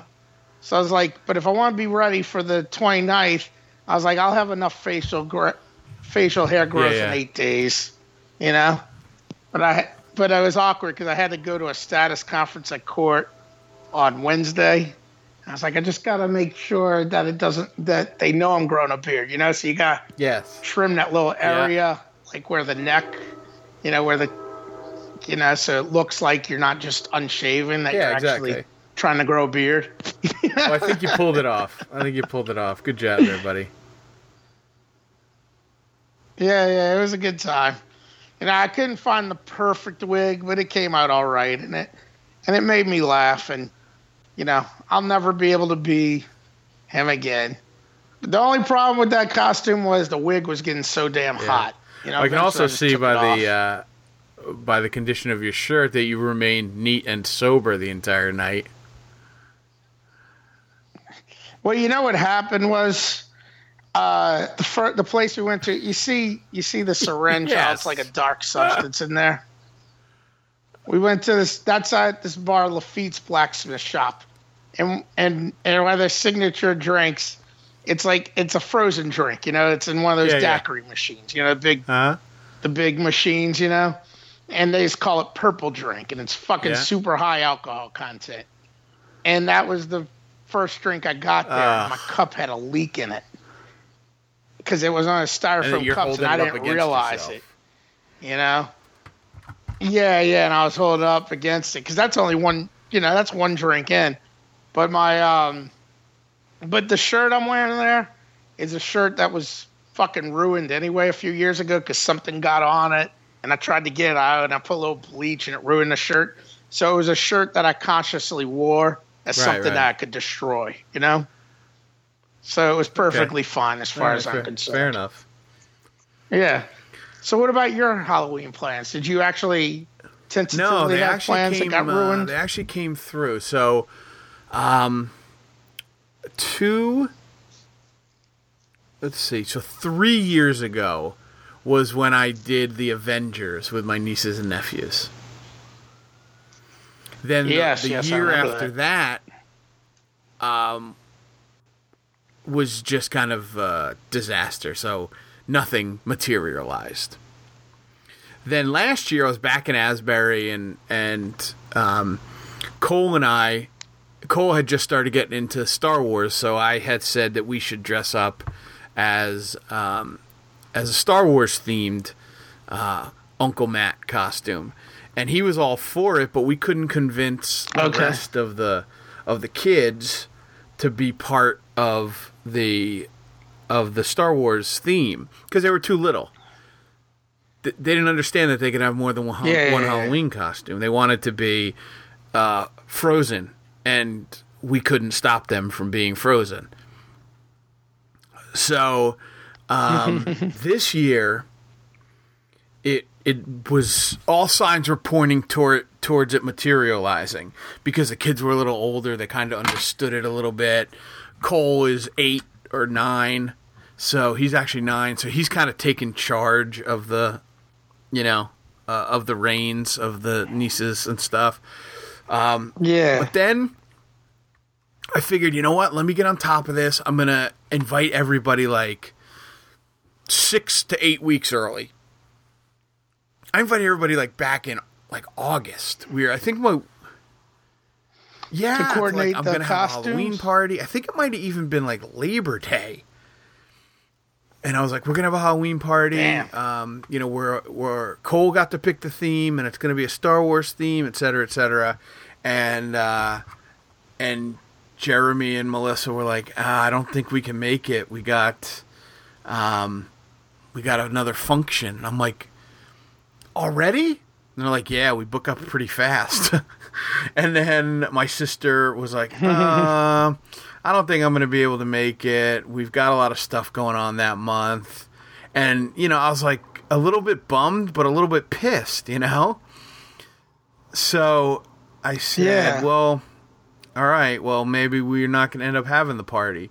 So I thought about it for a little while longer, and I was like, you know what? Screw everybody. It doesn't need to be, you know, the, they're missing out. So I Yeah, ended yeah, up throwing the party, and it was just Josh and Michelle and Cole and Emma and my mom and dad. But it was still a Star Wars theme party, and and that was part of the deal. Okay. You had to dress up as well. You didn't have to. It was just suggested that you dress up as uh, as Star Wars. You know what's funny about that? You're talking about the Star Wars stuff. I was marveling. You know, my mom didn't understand why I was so amazed by this. Like the other day, going through Instagram and Facebook and whatever, you know, and everybody puts up pictures of their kids Yeah. Halloween, you know? And I was amazed how many kids are Yeah. Star Wars figures. Yeah, yeah. You know?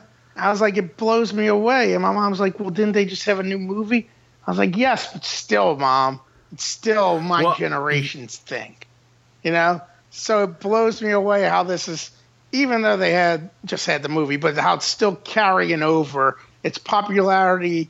It's as popular now as it was in 1983 Yeah. to well, dress I up think as a the Star thing that Wars most people forget about that, especially you know people our age, is that we were kids when that movie came out. It's a kids movie. Yeah. Yeah, that's what I'm saying though. It blows me away. You know, it's like here it is a generation later and it's Right. popular all over Right. again, you know? It's just so, crazy. um, it ended up just being the whatever the six or eight of seven of us, um, and it was a blast. So, uh, I, so Who was the it was seven of y'all? Michelle. I'm sorry, I missed. my mom, my mom and my dad, Cole and Okay. Emma and me. Okay. Yeah, so Jeremy Jeremy wasn't Jeremy was going to bring Vera, the littlest one, um, even though uh, his wife and and uh, and Rosemary had something else to do. Wait, who are you? I'm Palpatine? Chewbacca. Yeah. Oh wait, you're Chewbacca. All right, I, th- I was gonna ask you if you were Chewbacca, but then I saw the beard. Uh, no, no, that's part of the costume. no, no, no. Who's in the uh, robe, the white robe? All right, no, I'm saying because the last time I saw that picture of you from when you went to the basket, the St. John's game. Oh, I have- and you I have no beard. beard. So, all right, but I, you know, the picture, the first, Yeah, I'm looking yeah. at the first picture with the whole family. Yeah, I know, but not one you Yeah. can't tell because you're in the Chewbacca mask. But I, but I was like, at first I was like, oh, you in Chewbacca, but then I looked and I was like, oh, wait, I see the beard. I was like, maybe that's Sanders and that must be Josh, you know, standing Josh, behind Cole. Josh just took a blanket No. and threw it over himself, and he was. A, yeah, that's was a what it looks like a fleece blanket. Yes. Okay.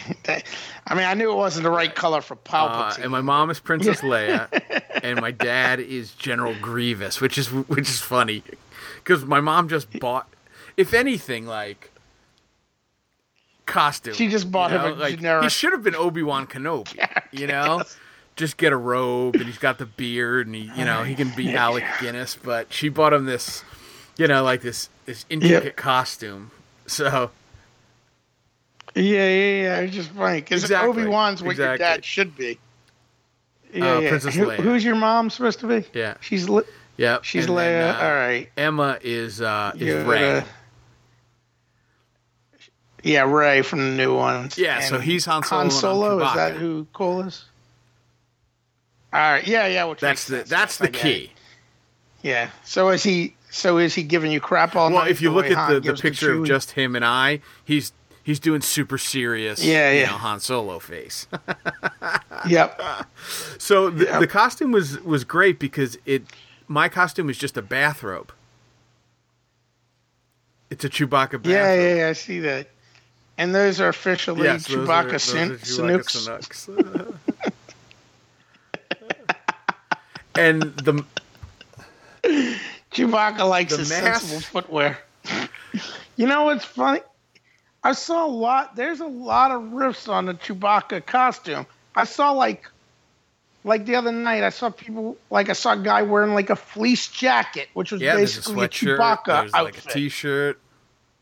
yeah, like it, it Yep, was crazy. that's all you need. I'm Chewbacca. Uh, but the mask is difficult because you either have to buy That's that one that that yeah, but it's Chewbacca really I don't know how she did it. She must have had a small head because it's a kid's mask, so it doesn't fit me. It either Okay. fits like ah, it can sit on the crown of my head, but then it just comes to like my bottom lip. Yeah, I would have a problem with Yeah, that. so that's Could you I at least did. make So- the noises so I with put it? it on and put my head down and pulled the hood over just so I could make the noises. so I did. I wore the robe the whole awesome. time, but I only wore the mask for the pictures and the parade. Yeah, see, that's why I don't wear a mask. That's why if I do a costume, it's usually stuff I think Yeah. of because I want to be comfortable. And mask annoy the hell out of me, you know? Like that's what I was saying. Like usually I don't wear a wig, so like this year the wig, especially it was pretty fucking hot down there too, you know, because it's you know, it's October 29th Yes, in New exactly. Orleans. It's not cool. Had it been like 5 days earlier it would have been cool. But it was like it was just hot and I was sweating. I'm like this is fucking annoying. I'm sick of it. Now I had glasses. I don't wear glasses. So that was very Um, but you know? I, uh, I, I planned a bunch of shit. Like if you look at that picture of me and and uh, and just Cole, like you can see in the back, I made uh, yeah. uh, like spider webs. You know, I kind of decorated. All right. Yeah, it's all in my house. Wait, is this all at your house? So I decorated that. I got Okay, pumpkins yeah, yeah, for yeah, pumpkin spider.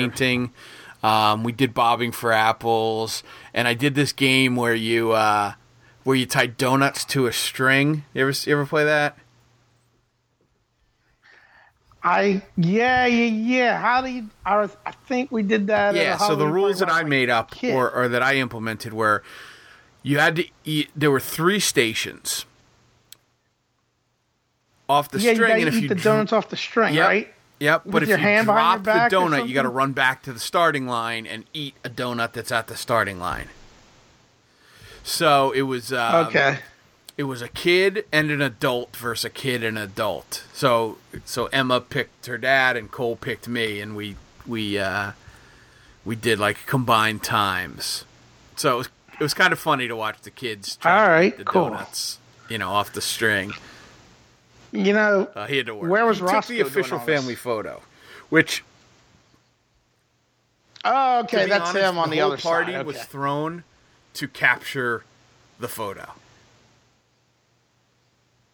Yeah, yeah, yeah. Just so you, just so you could Right, get the damn right. thing done the way you Um, wanted. but it was a good time, and we ended up making a fire. And my parents ended up staying for, for a long time, and uh, it was it was just us. Um, oh, awesome. you know, and I made uh, my mom brought chili and macaroni and cheese, and I made some uh, baked apples in the crock pot. Uh, it was a good day, man. It was a lot of fun, and and uh, You know, it makes me think about when I was um, when I was in kindergarten. Yeah, that's when moms start watching Okay. kids after school. You know, and back then kindergarten was only a half day. You know, but um, so she'd watch a couple of kids I went to kindergarten with. You know, along with me, kids I was friends with.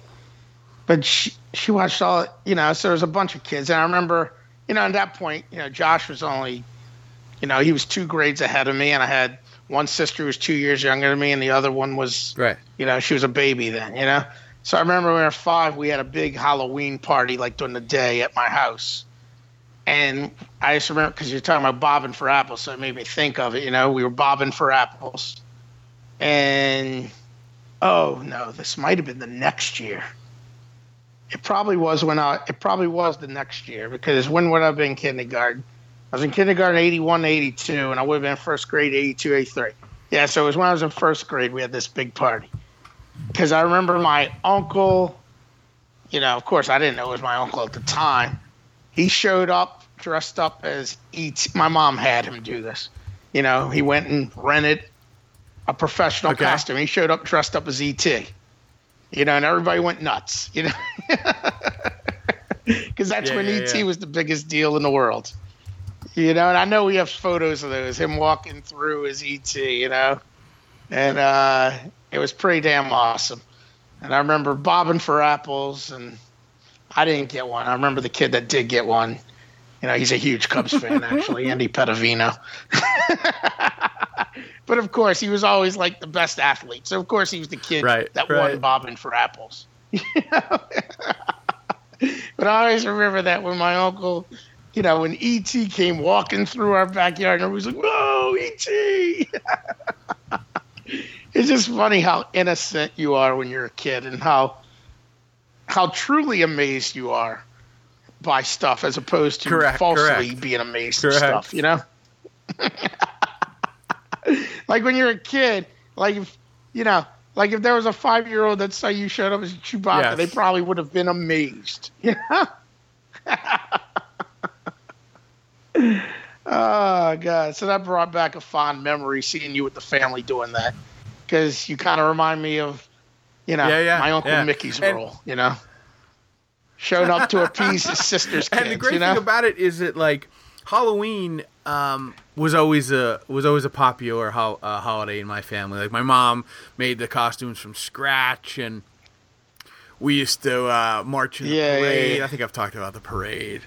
Um, one costume, Yeah, yeah, you know, one costume before. contest. Like it was a big deal. So um, it had kind of waned in recent years. You know, yeah, because everybody gets older, and, and like families for doing their kids, like thing. costumes are di- like you don't have a homemade costume. Like if No, nobody does. I remember going to get those costumes, you know, the classic ones, Yeah, the yeah, plastic yeah, mask yeah. and the plastic smock. You know, I remember we get those, and then and then if it's stuck around, you'd recycle it. right, to- but all they Mardi ever were Gras. were like if you had You a know? If you had the Chewbacca costume back then, it was the it was the Chewbacca mask, and then you had the plastic smock that just said like Chewbacca, or it had Chewbacca's face on it. You know what I mean? yes, yes. Because I remember I had a Batman one. And it said Batman. Are you- yeah, well, it had the Batman logo on it, but the mask, you know, it's the wings, but the mask would always crack. You remember that? And all it had was that little friggin' Yeah, elastic Yeah, yeah. string on it, you know? And I, thing is, it kills me, and I've been trying to find this picture, and somewhere, somewhere in a pile of crap at my parents' house, and the friggin' thousands of pictures probably shoved under their bed. And because to me, it was always an iconic picture. It was my dad used to have this El Camino, which he loved, you know? And it was it was probably in the 90s when it finally died and he was taking it to the place to get it fixed you know my mom was following him there and it caught on fire on the way to the place to bring Right. where he was bringing it to get it fixed you know but it's a picture and it's from like mardi gras probably circa 1982 where we're all where me and uh, my brother and my two sisters are in the back of the el camino all dressed up in our costumes Right, right. for Mardi Gras Day, you know? Yeah, so I don't know. It's kind of like my rosebud because I can't Or find the, that damn what's the, picture. what's your dad's rosebud? The duck. What's your? What's that? Oh yeah, yeah, yeah. No, some it's a- stuffed duck It's or a picture of a something. Yeah, I duck gotta or ask my mom that he that drew. again. Yeah, yeah, Yeah. Picture of a duck he drew when he was a kid. Yeah, yeah, yeah. Uh, Yeah, yes. Yeah. He that's his rosebud. But I mean I think I have other real rosebuds, but that photograph is something that I, I'm going to need to get that one day because I remember I was like, where the hell can this be? I was like, I can't believe I never at any point got this photograph and scanned Right. it or something, you know? And it's a real pain in the ass to go find all those pictures, you know? Because they're all like an hour. a couple years ago, and we had you know? uh, when we had the blog. I had put up a bunch of Halloween uh, costumes of uh, of years past, and I went through all the family albums that my mom has, and I pulled out all the all of my Halloween costumes, basically from like from two to to thirteen was probably when I stopped. Um, Yeah, I, I, I have to think. I probably didn't. I probably didn't costume after seventh grade because in eighth grade I entered a new school and it was like Yeah. you're too old to costume now. Yeah. You know? So it was uh, it was a good time. Uh, Jer- Yeah. Jeremy didn't end up making it. Jillian didn't end up making it, but uh, we had fun. We had a parade. We had the uh, first annual. Y'all did yeah, y'all's yeah, did, did y'all did y'all's parade. own parade? Asbury Park doesn't have a Halloween parade, so we we launched it. that was a Liberty It- thing. What's a Liberty thing? Jackson. What's the town you're from? yes. Jackson. Oh, sorry. Jackson Liberty. Is it Liberty school, something yeah. down there? Yeah, yeah, yeah. Yeah. Sorry about that. Uh, okay. Right. The, well, the Toms River is the right? The parade, that we used to march in. Oh, Yeah, okay. so- what y'all went to. Okay. Wait. So where did y'all go? Where did we went down the parade? How block. So we went down. go? Uh, no, Did no, it was just drag a uh, was wagon or me something? And Cole and Emma and uh, and Josh's wife Michelle went because she likes doing shit like that. And uh, my mom made my dad go. yeah, I thought it was too late. Josh thought it was too lame. So we went and uh, we went and, and just walked, crossed Asbury Ave, which is the main street, the the main east west street. We crossed Yeah. that and walked east, uh, opposing traffic, so we could wave to them. And then we crossed back. We went one block, crossed back, and then came back uh, opposing traffic. Obviously on the sidewalk, I assume, since y'all didn't Yes, have a we were on the sidewalk, parade but permit. apparently, and I hadn't thought about this, but apparently Josh's kids don't walk in urban areas because they they were like just jetting out in the middle of the street. You know, they didn't they didn't know about crosswalks, yeah, and I was like, "What is wrong with you guys?" yeah, yeah. It's like They will. this is a city. absolutely. People will kill you. Yeah, I know. That's the way it is in New Orleans. You will get hit. So I gave him a little taste of uh, urban living, and we had our parade, and we came back and bobbed for apples, and you know, otherwise had a pretty nice time. Next year, I hope more people come. You know, and if and if they do, that'd be great. If not, uh, Yeah. that's fine. We had a blast. What about the roommate? The Uh, other they roommate. weren't here, so there's two others. There's two others now. Okay. There's the girl that was Yeah. sleeping on the bed that Yeah. you finally fixed. Uh, just a new one. And then who's the other one? just a new one. Oh, right, just the new one. Okay. Yeah, it's no Mysterious new one. So I'd rather just, you know, gloss over it. Yeah, yeah, yeah, I got you. So there's pictures you uploaded one picture a few years ago, and it was one where you were wearing a Chicago Blackhawks jersey. Perhaps my favorite Halloween. Yeah, well, why don't why don't you tell the listening audience, thousands of people that are that have downloaded this classic episode of uh, Two Sorry Excuses in the tens that have stuck through it this long on this episode, which is already an hour 48 in. Sit back, children.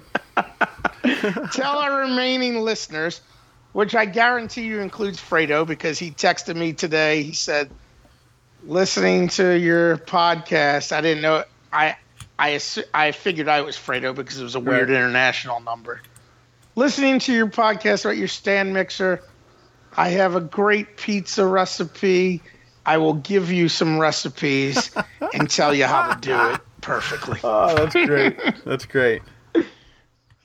So, so tell Fredo and Chad and whomever else is listening right now about your adventures as a uh, fan of the Chicago Blackhawks circa 1997. So sit back, children, relax, and enjoy the tale of the 1106 Halloween Spooktacular.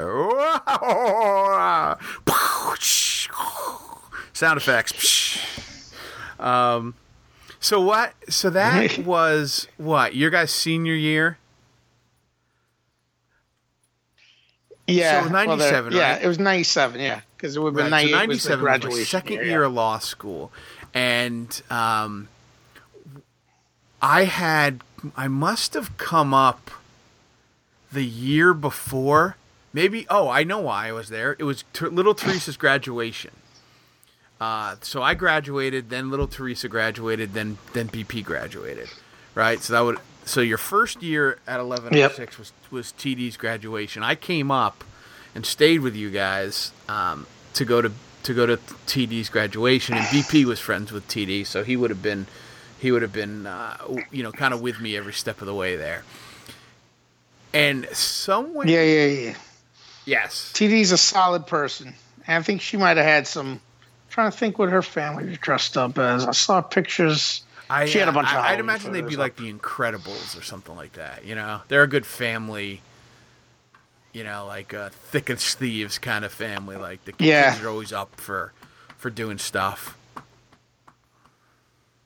Yeah, I think there might have been costume Sure, changes involved with them too. So, um, while I was up there for TD's graduation in May, I had the foresight to plan my Halloween costume for the following year. And it included stealing or borrowing, surreptitiously removing BP's Blackhawks jersey from his closet.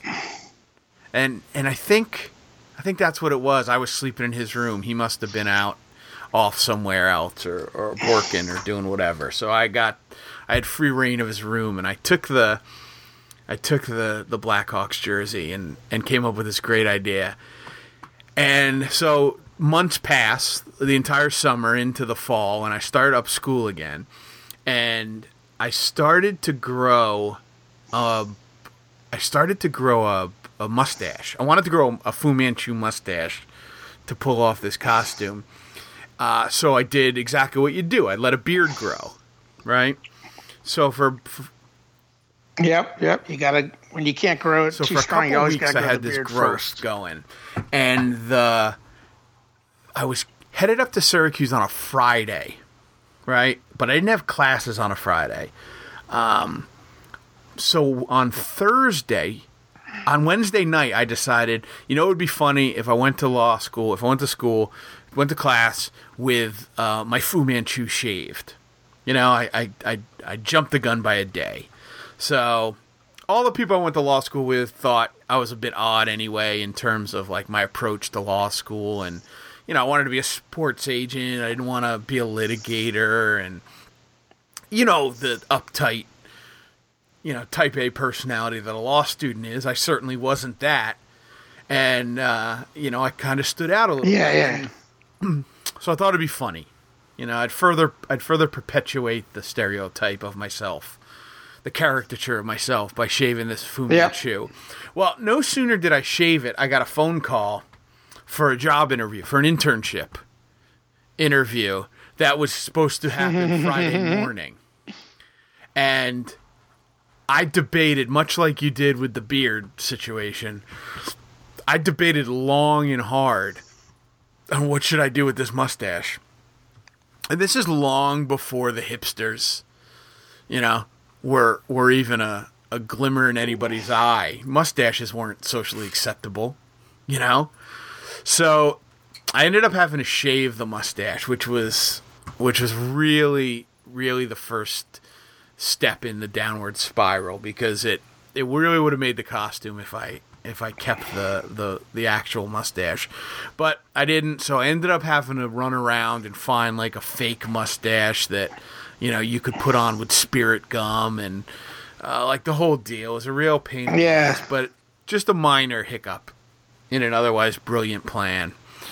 Uh, I bought a f- afro wig and I had had a red, white, and blue headband that I had forever, and that was the was were the necessary ingredients for a Brian Peters costume. Because I had car- I had cargo shorts and I had uh, Yep. I had Birkenstocks. I think was what I was wearing, and sure enough, I think you guys had the party Friday night, right? So I rolled right into town. Yeah, yeah, yeah. Drove right up from DC. Yep. You showed up. I think with Mike Yes, Peters, I- right? that's or right. I forgot. He was, Coordinated I always with Mike forget he was there. I always forget he was there. Right? He was. Yeah, yeah, yeah. I think he might have been a yeah, co- an old timey cop. So we both show up there, and Yeah, yeah, yeah. Uh, and as they say, the rest is history. I I I did a few, one or two BP bits. You know, I did a couple. day that will live in infamy. And then I just uh, kind of went off to the side and just enjoyed a couple cocktails and and really let people have a good time. I took a few photos. yeah, yeah, that's how it went. I took a few photos. There's a few shots of me. Um, Yes, it was I all. indulged, uh, you know, I indulged the the the clan. Oh Good, uh, man, you know, it was a good time. poor a good Brian. time. And and Yeah, to be honest though, who really that's that's really what I was was concerned with. you know, my time. I had a good time. Yeah, I, I, yeah, I know, I know. You you had a good time. uh, funny thing is, I think in retrospect, Brian, you know, because I think we talked about it in the last couple of years, and he's kind of foggy on it. But the other thing was he was kind of foggy on the night Yes. because he Yeah, got yeah, so yeah. drunk. You know, and I think one of the reasons he ended up getting so drunk so fast was because of your your uh, your portrayal of him. because what I remember, I in my mind, it's him sitting on the steps, all like bummed out and disappointed and angry, and you just kept fucking wouldn't let it go. and and what I really felt bad about the whole thing was, you know, Brian, you know, he used to always love talking about Vikings. You know, he loved the whole Yeah. drinking like a Viking thing. You know. And he had spent a bunch of money renting this expensive Viking right, it was like a real costume. Yeah, like he went to the costume shop and rent a Viking costume. He was all proud he was going to be this Viking, you know, and he was dressed up for the party. And then later on, they were going to take it out, you know, and he didn't even, you know, he he passed out by eleven o'clock or so, ten or eleven o'clock. Yeah, because because he was. He was so angry, he just kept drinking and drinking. He blacked out and passed out, you know? And he never even got to really enjoy his Viking costume. I remember he was a sad, a sad drunken Viking on the sta an angry, heartbroken Viking on the stairs. Oh, you know, which is really, which is really funny because it all, Uh, regardless of how annoying that uh, annoying the perception of me was, right? I'm not going to say that I was annoying because I had a good time. I had a blast. I thought it was a lot of fun. yeah, yeah, yeah. But you do have a great ability Uh, to beat a dead horse. so- Right, but as we've said before, I think the difference between between me and somebody who beats a dead horse, the average person who beats a dead horse, is I think the average person who beats a dead horse doesn't know that they're beating a dead horse. I'm fully aware that yeah, I'm beating the dead horse. I just don't care. You know what I mean? yeah, yeah, yeah. It kind of makes makes it that much worse. No, but Brian, I don't think cares of. You know, he like because he's like, I don't see it as that bad. But I was like, that's the perspective on the outside. Because I remember him being on the stairs and you kept going, "Hello, I'm Brian Peters." blah, blah, blah." Uh, Brian Peters, hello. yeah, yeah, like it was like the same thing over and over shit that, again. like yeah. Soap and I found funny. You know what I mean? Yes, yeah, it was like that's what it was. It was Yes, like the shit soap and that was the whole point of the caricature, right? Was Yeah, that, yeah, yeah. that it was indeed a caricature, and um, the it was an inside joke essentially between me and myself, which to me are the funniest Yeah, yeah, yeah. jokes. You know, Yeah, I know. Um, I, I get that. You know, and the fact that I pulled it off months and months know? in advance, you know. Yeah, that's what was So, diabolical I enjoyed about it. it. Thinking six months ahead of time that you're gonna be Brian Peters for Halloween. Exactly, exactly. Um, so Yeah. But it's a great story now that we all enjoy. All parties involved Yes, enjoy that yes. story now. um, Or maybe they don't enjoy rehashing it, but at least they're over and It's just a funny story from the past, but it has to be venerated absolutely, absolutely. every Halloween. You know, that's just like there's stories like, like how my brother had it turned 50 on October 17th, and my mom came in. She started saying we had a little gathering at the house, you know, and uh, she came in talking about the day he was born, you know, and going to the hospital. I was like, oh, here it is. We're venerating uh, your birth story because there's that's what it's like with my mom for all the birthdays. It's like, oh, the story of when you were born, and then the holidays. You know, there'll be the you know Christmas stories. You know, where there's a few of them, and every year we got to hear them. Oh, the time that they put friggin' coal in the stocking because they were being Right, bad right. or some shit. You know, with my older brothers, or you know, or like the time they, my brother Josh was on the tree swing they had in the front yard when he was like seven, and my brother spun him around and had been eating candy from his stocking, and he freaking started puking a fountain of chocolate puke. You know, it's all the stories that need to be venerated Exactly, every man. year. You know, they got to be retold. The same stories are told over and over again. It's like here it is. And that's what this story is. This is our Halloween story. You know, every year, you if as long Yeah, as yeah, yeah, as long as we're recording our podcast, you can expect to hear the 1106 Halloween spook. Yep, it's a tradition. Yep, it's All a right, man. On tradition. that Every note, year you'll uh, hear we're, we're two hours. You and know? poor Val just took a leak in my room because he's he's. Ugh. All right, I gotta so- eat dinner anyway. All right. so- Anyway, on that note, uh, with apologies to Girk's brother, we will see you guys next week. Yeah, good night, Fredo, and uh, send me them pizza recipes, all right?